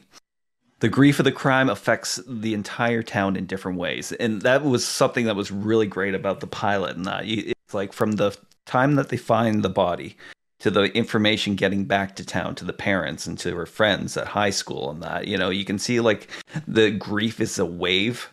It explores it like over half an hour and you can see like you know how important this you know this this girl was to the community and to everybody and that and that it just the entire town just becomes engulfed in the tra- in the tragedy of it. So, Agent Dale Cooper is sent to investigate the crime, which bears a resemblance of a connection to a murder committed a year previously to one a woman called Teresa Banks. Under Laura's ring finger nail is a small letter B clipped from a, a magazine page, and that a killer inserted it underneath her fingernail. The crime was committed in a train car where a small mound of dirt was piled up with a half broken heart necklace belonging to Laura sitting on top of it, along with a note scrawled in the perpetrator's blood reading Fire, walk with me. As well, evidence of a second person being at the scene was found, and another young woman, Ronette Pulaski, is reported missing. The investigation starts yielding startling facts about the double life that Laura had been leading. Her autopsy results show cocaine in her system, which was a habitual habit for her, and that she had had sex with at least three different men the night that she was killed. And Cooper employs both standard police work as far as well as spiritual methods in trying to find the identity of the killer. He is also aided by visions and dreams, one of which takes place in a strange room, draped in red curtains, with a woman who looks like Laura Palmer and a dwarf in a red suit. so I won't. I won't go into any further explanation. Luckily, I've seen uh, the first number of episodes, so Yeah, so you kind of Wow. get it. It's meant to. it- It's an entire. It really employs the idea of the red herring because, like, you're giving so much confusing you know, information that seems ridiculous and that you can't make sense of it. and yet, by the end of the mystery, when the the killer is finally revealed, and that everything makes sense. it's so It- surreal that show. It's just Yeah. so like. Well, I that's- feel He like I'm on drugs when I watch that show. the particularly of those scenes uh, you know in the red you know in the red cur- curtained room and that and david lynch actually what he employed this technique where he would some of the actors would record their dialogue backwards phonetically backwards and that and he would play it forwards and that. Also some of them actually had to act out their scenes like in reverse. Oh my god. so that he could play it forward and that and create that weird trippy dreamlike uh, effect. Yeah, I was gonna say like David Lynch is is one of those uh, artists that I, I really respect because there's a lot of people who like uh, try to do like you know oh this is like a, a drug or trippy or dream like thing, but Lynch's dream logic actually connects right. Like there's a lot of people who just do nonsense right and just go Mhm. oh yeah you're just being weird, but his stuff does does have like there's a core sense to it even Yeah. though it's dream sense right and i mean like that's the thing that i really appreciate about him is, is it, it's it's not nonsense like there is something it- you know like there's a threat, He- right? he So- will understand it in that It- you know what he chooses to present to an audience and that is another thing you know? Yeah um and he's not cheap about it right? You know cheap visual effects and that to create this or that. It's- Yeah, you yeah. know it, he rather focus on creating you know using like the typical or the banal and making it somehow uncanny in a way. Right Mm. right. Yeah yeah. He, he he he created very cerebral like he really captured the dream quality but something that uh like i said is scripted is is purposeful you know, Yeah. so Exactly. Um, where was I going with this? Um, and one of the things I got I should point out about him is that he's not, despite the fact that he's he's hugely successful as an art house director, and that he's not a snob about it either. In that because he wears his influences really readily on his sleeve. Um, you got the impression that the look of Twin Peaks was definitely influenced by The Shining, in that, in particular, Mhm, like all those mhm. scenes captured at the Great Northern and that, the lodge and that, Yeah. near the waterfall in the woods, you know, and it, it makes sense because both are about kind of modernity encroaching onto something that's kind of ancient and un- almost not understandable by our logic. wow Yeah.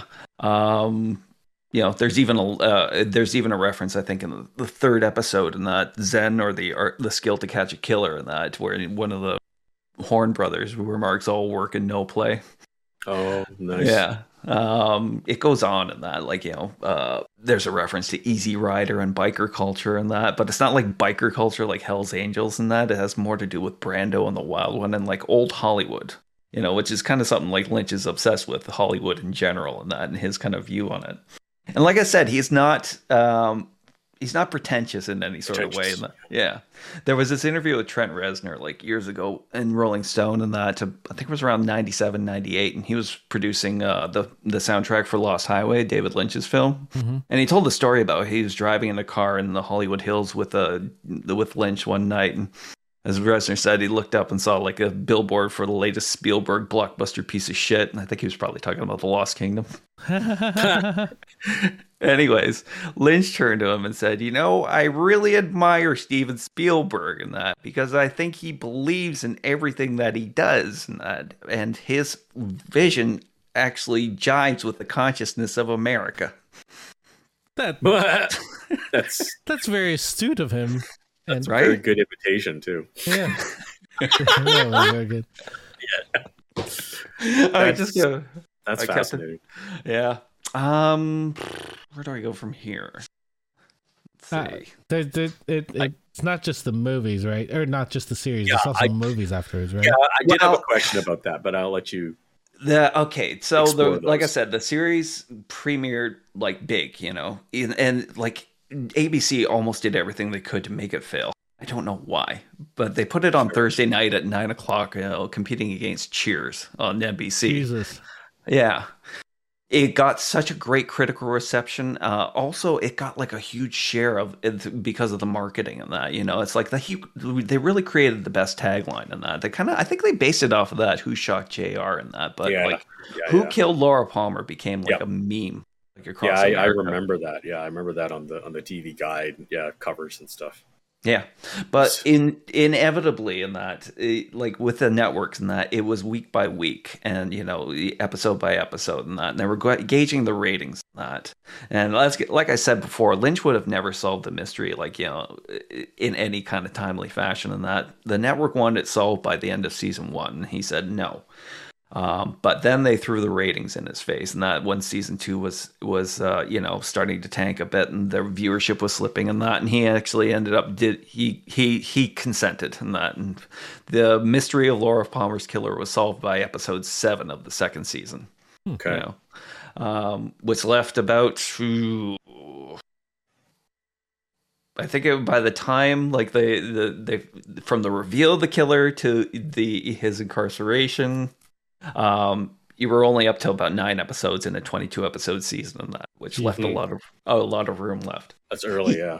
Yeah, he had had he had dropped in a lot of other kind of ideas that he wanted to explore into it and that, but like the fact that they kind of forced him into solving the mystery, it took a lot of the steam out of the show on that, and viewership continued to fall.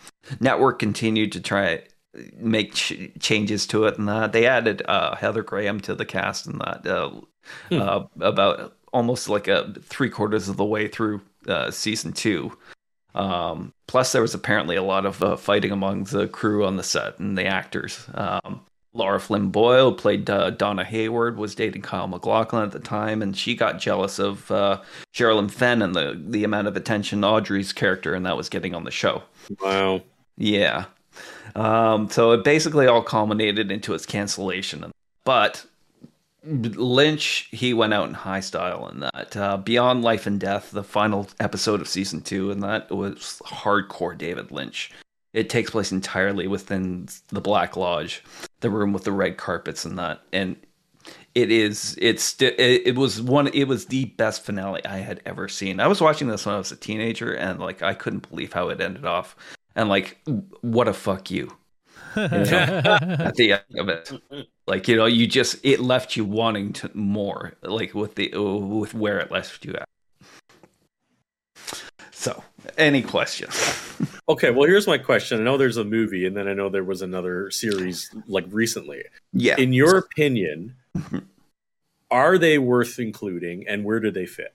Absolutely. Okay, so the movie came very quickly in that. So like once it, once the series was canceled, now Lynch got the backing of that to go into you know for a movie because this was still a cultural phenomenon. Like it was Right. so big and globally too. In that um, Europe and Japan, Japanese tourists used to arrange their vacations around you know, going to visit the site where Laura Palmer's body was. totally I know. that. yep. They would even they would even lie in the same position and get like pictures and take them. Oh my yeah. So, um, the the movie Fire Walk with Me explores the two week, it- it- not only the the week leading up to Laura's death and that, but also leading uh, the investigation into Teresa Banks's uh, killing. Uh, And this was Lynch, like with basically his hand, hand completely on the steering wheel. Um, Okay, okay, all right. I the the movie I absolutely loved the movie. I loved it when I saw it. I loved you know it apparently it got mixed reviews and that, but I think it really leaned in hard and like to you know it incorporate the supernatural elements that were only kind of hinted at in the show and Okay. you know more of lynch's kind of directorial style you know um Okay, but I, cool. it, it's absolutely uh, an essential uh, piece of the of the lore the series that came in 2017 uh mark frost and david lynch they were in full control of the writing and directing of the show and that david lynch Okay. directed all 18 episodes and we're talking about like Nice. one hour episodes you know so that's like 18 hours of filming he did That's nine movies. yeah, it, and it's it is more. It was. It's really him in control of it, not it. You know, um, from where it left off with Agent Cooper, it takes place 25 years after Yeah, the original yeah, Twin got it. Peaks. The fi- the Laura Palmer's final line in the the the, fina- the final episode of season two was, "I will see you in 25 years." So, Oh, That's fucking cool. yeah, oh, okay. Well, you sold me, man. Yeah, it's it's great if you are a hardcore Lynch fan and that you it's you know you're gonna love it. Episode eight of the series, I think I believe it was episode eight. There is about thirty to thirty five minutes of the episode where there is no dialogue, and yet it's exploring like the whole like the the lore That's behind cool. of the supernatural elements. and That Oh man. And I got so much shit to watch now because of all the stuff you guys been talking. I got to watch Building Huts. And the funny thing is, like Veronica Mars's development is totally the antithesis of kind of what happened with the Lynch series, but they kind of both ended up with a movie and an extra season. So I'm really like curious to sort of see. It's really interesting, you know. Like Um, I, I, I'm very curious to sort of see the the the, the, the development of these two series. like Well, it- it's it's- just the perfect pairing of like what happens when networks interfere with Yeah. everything versus what fans want. exactly Yeah, yeah. Like there's And- interference in both, but it's it's more severe than Veronica Mars side. Hmm. Um, so it's interesting. It's interesting. Yeah, um, no, fans. Yeah, fans kept uh, kept Twin Peaks alive even now, and that there's still like tons of like groups that debate and that like the all uh, all the lore presented and everything like you know down to us like a subtextual level you know about Sure. what he's trying to say. Yeah, yeah, it's Um, easy. To I can imagine. Yeah. Yeah. But the unfortunate thing is, is that like you know, Twin Peaks begins and ends with you know both Mark, David Lynch and Mark Frost, and that you know it's like they are the lore keepers for this one, Sure, and that sure. yeah. Um, like I don't even really know about much in the way of fan fiction behind it, and that there's been several books released around it, and that including like the you know the Secret Diary of Laura Palmer.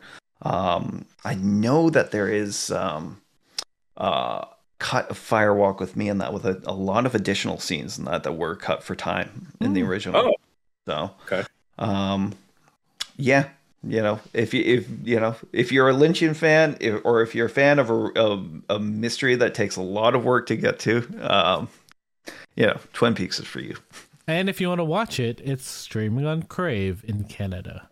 Yeah. So, oh, cool. Well, that's that's awesome. Anyone else have any questions about Twin Peaks? I feel like the less Awesome. questions we have about that series, the better, because you just want to experience it. Yeah. Oh, I'm just I'm just glad to hear that that it wasn't as mucked around as I kind of assumed it was. So Well, now, Steve, you have two series to watch a YouTube series and a book. You need to buy some 3D printers, and you have some a book, a 41 book series for me. Yeah, top of the 56, I still got to finish. Yeah, that's Yeah, awesome. read So mine. almost They'll make you laugh. true. That's- I'll probably mhm. enjoy it. Exactly. All right. Well, thank you guys for ta- talking for like three hours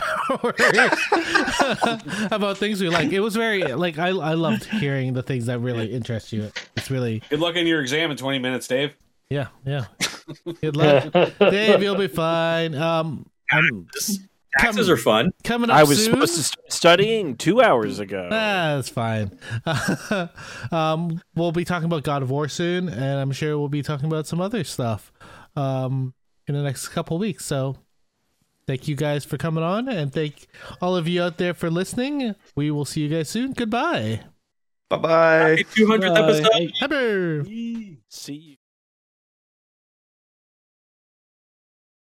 You can send us an email at podcast at geekswithkids.ca. And don't forget to like us on Facebook at facebook.com slash geekswithkids. Follow us on Twitter at geekswithkidscn. Check out our pics on Instagram at Geeks with Kids, And you can find all of this good stuff on our website at www.geekswithkids.ca. So if you like what you hear, why don't you hit that subscribe button and leave us a comment? This podcast can be found on iTunes, Spotify, Google Play, Stitcher, YouTube, and your favorite podcasting app. Thanks again for listening, and we'll see you next time.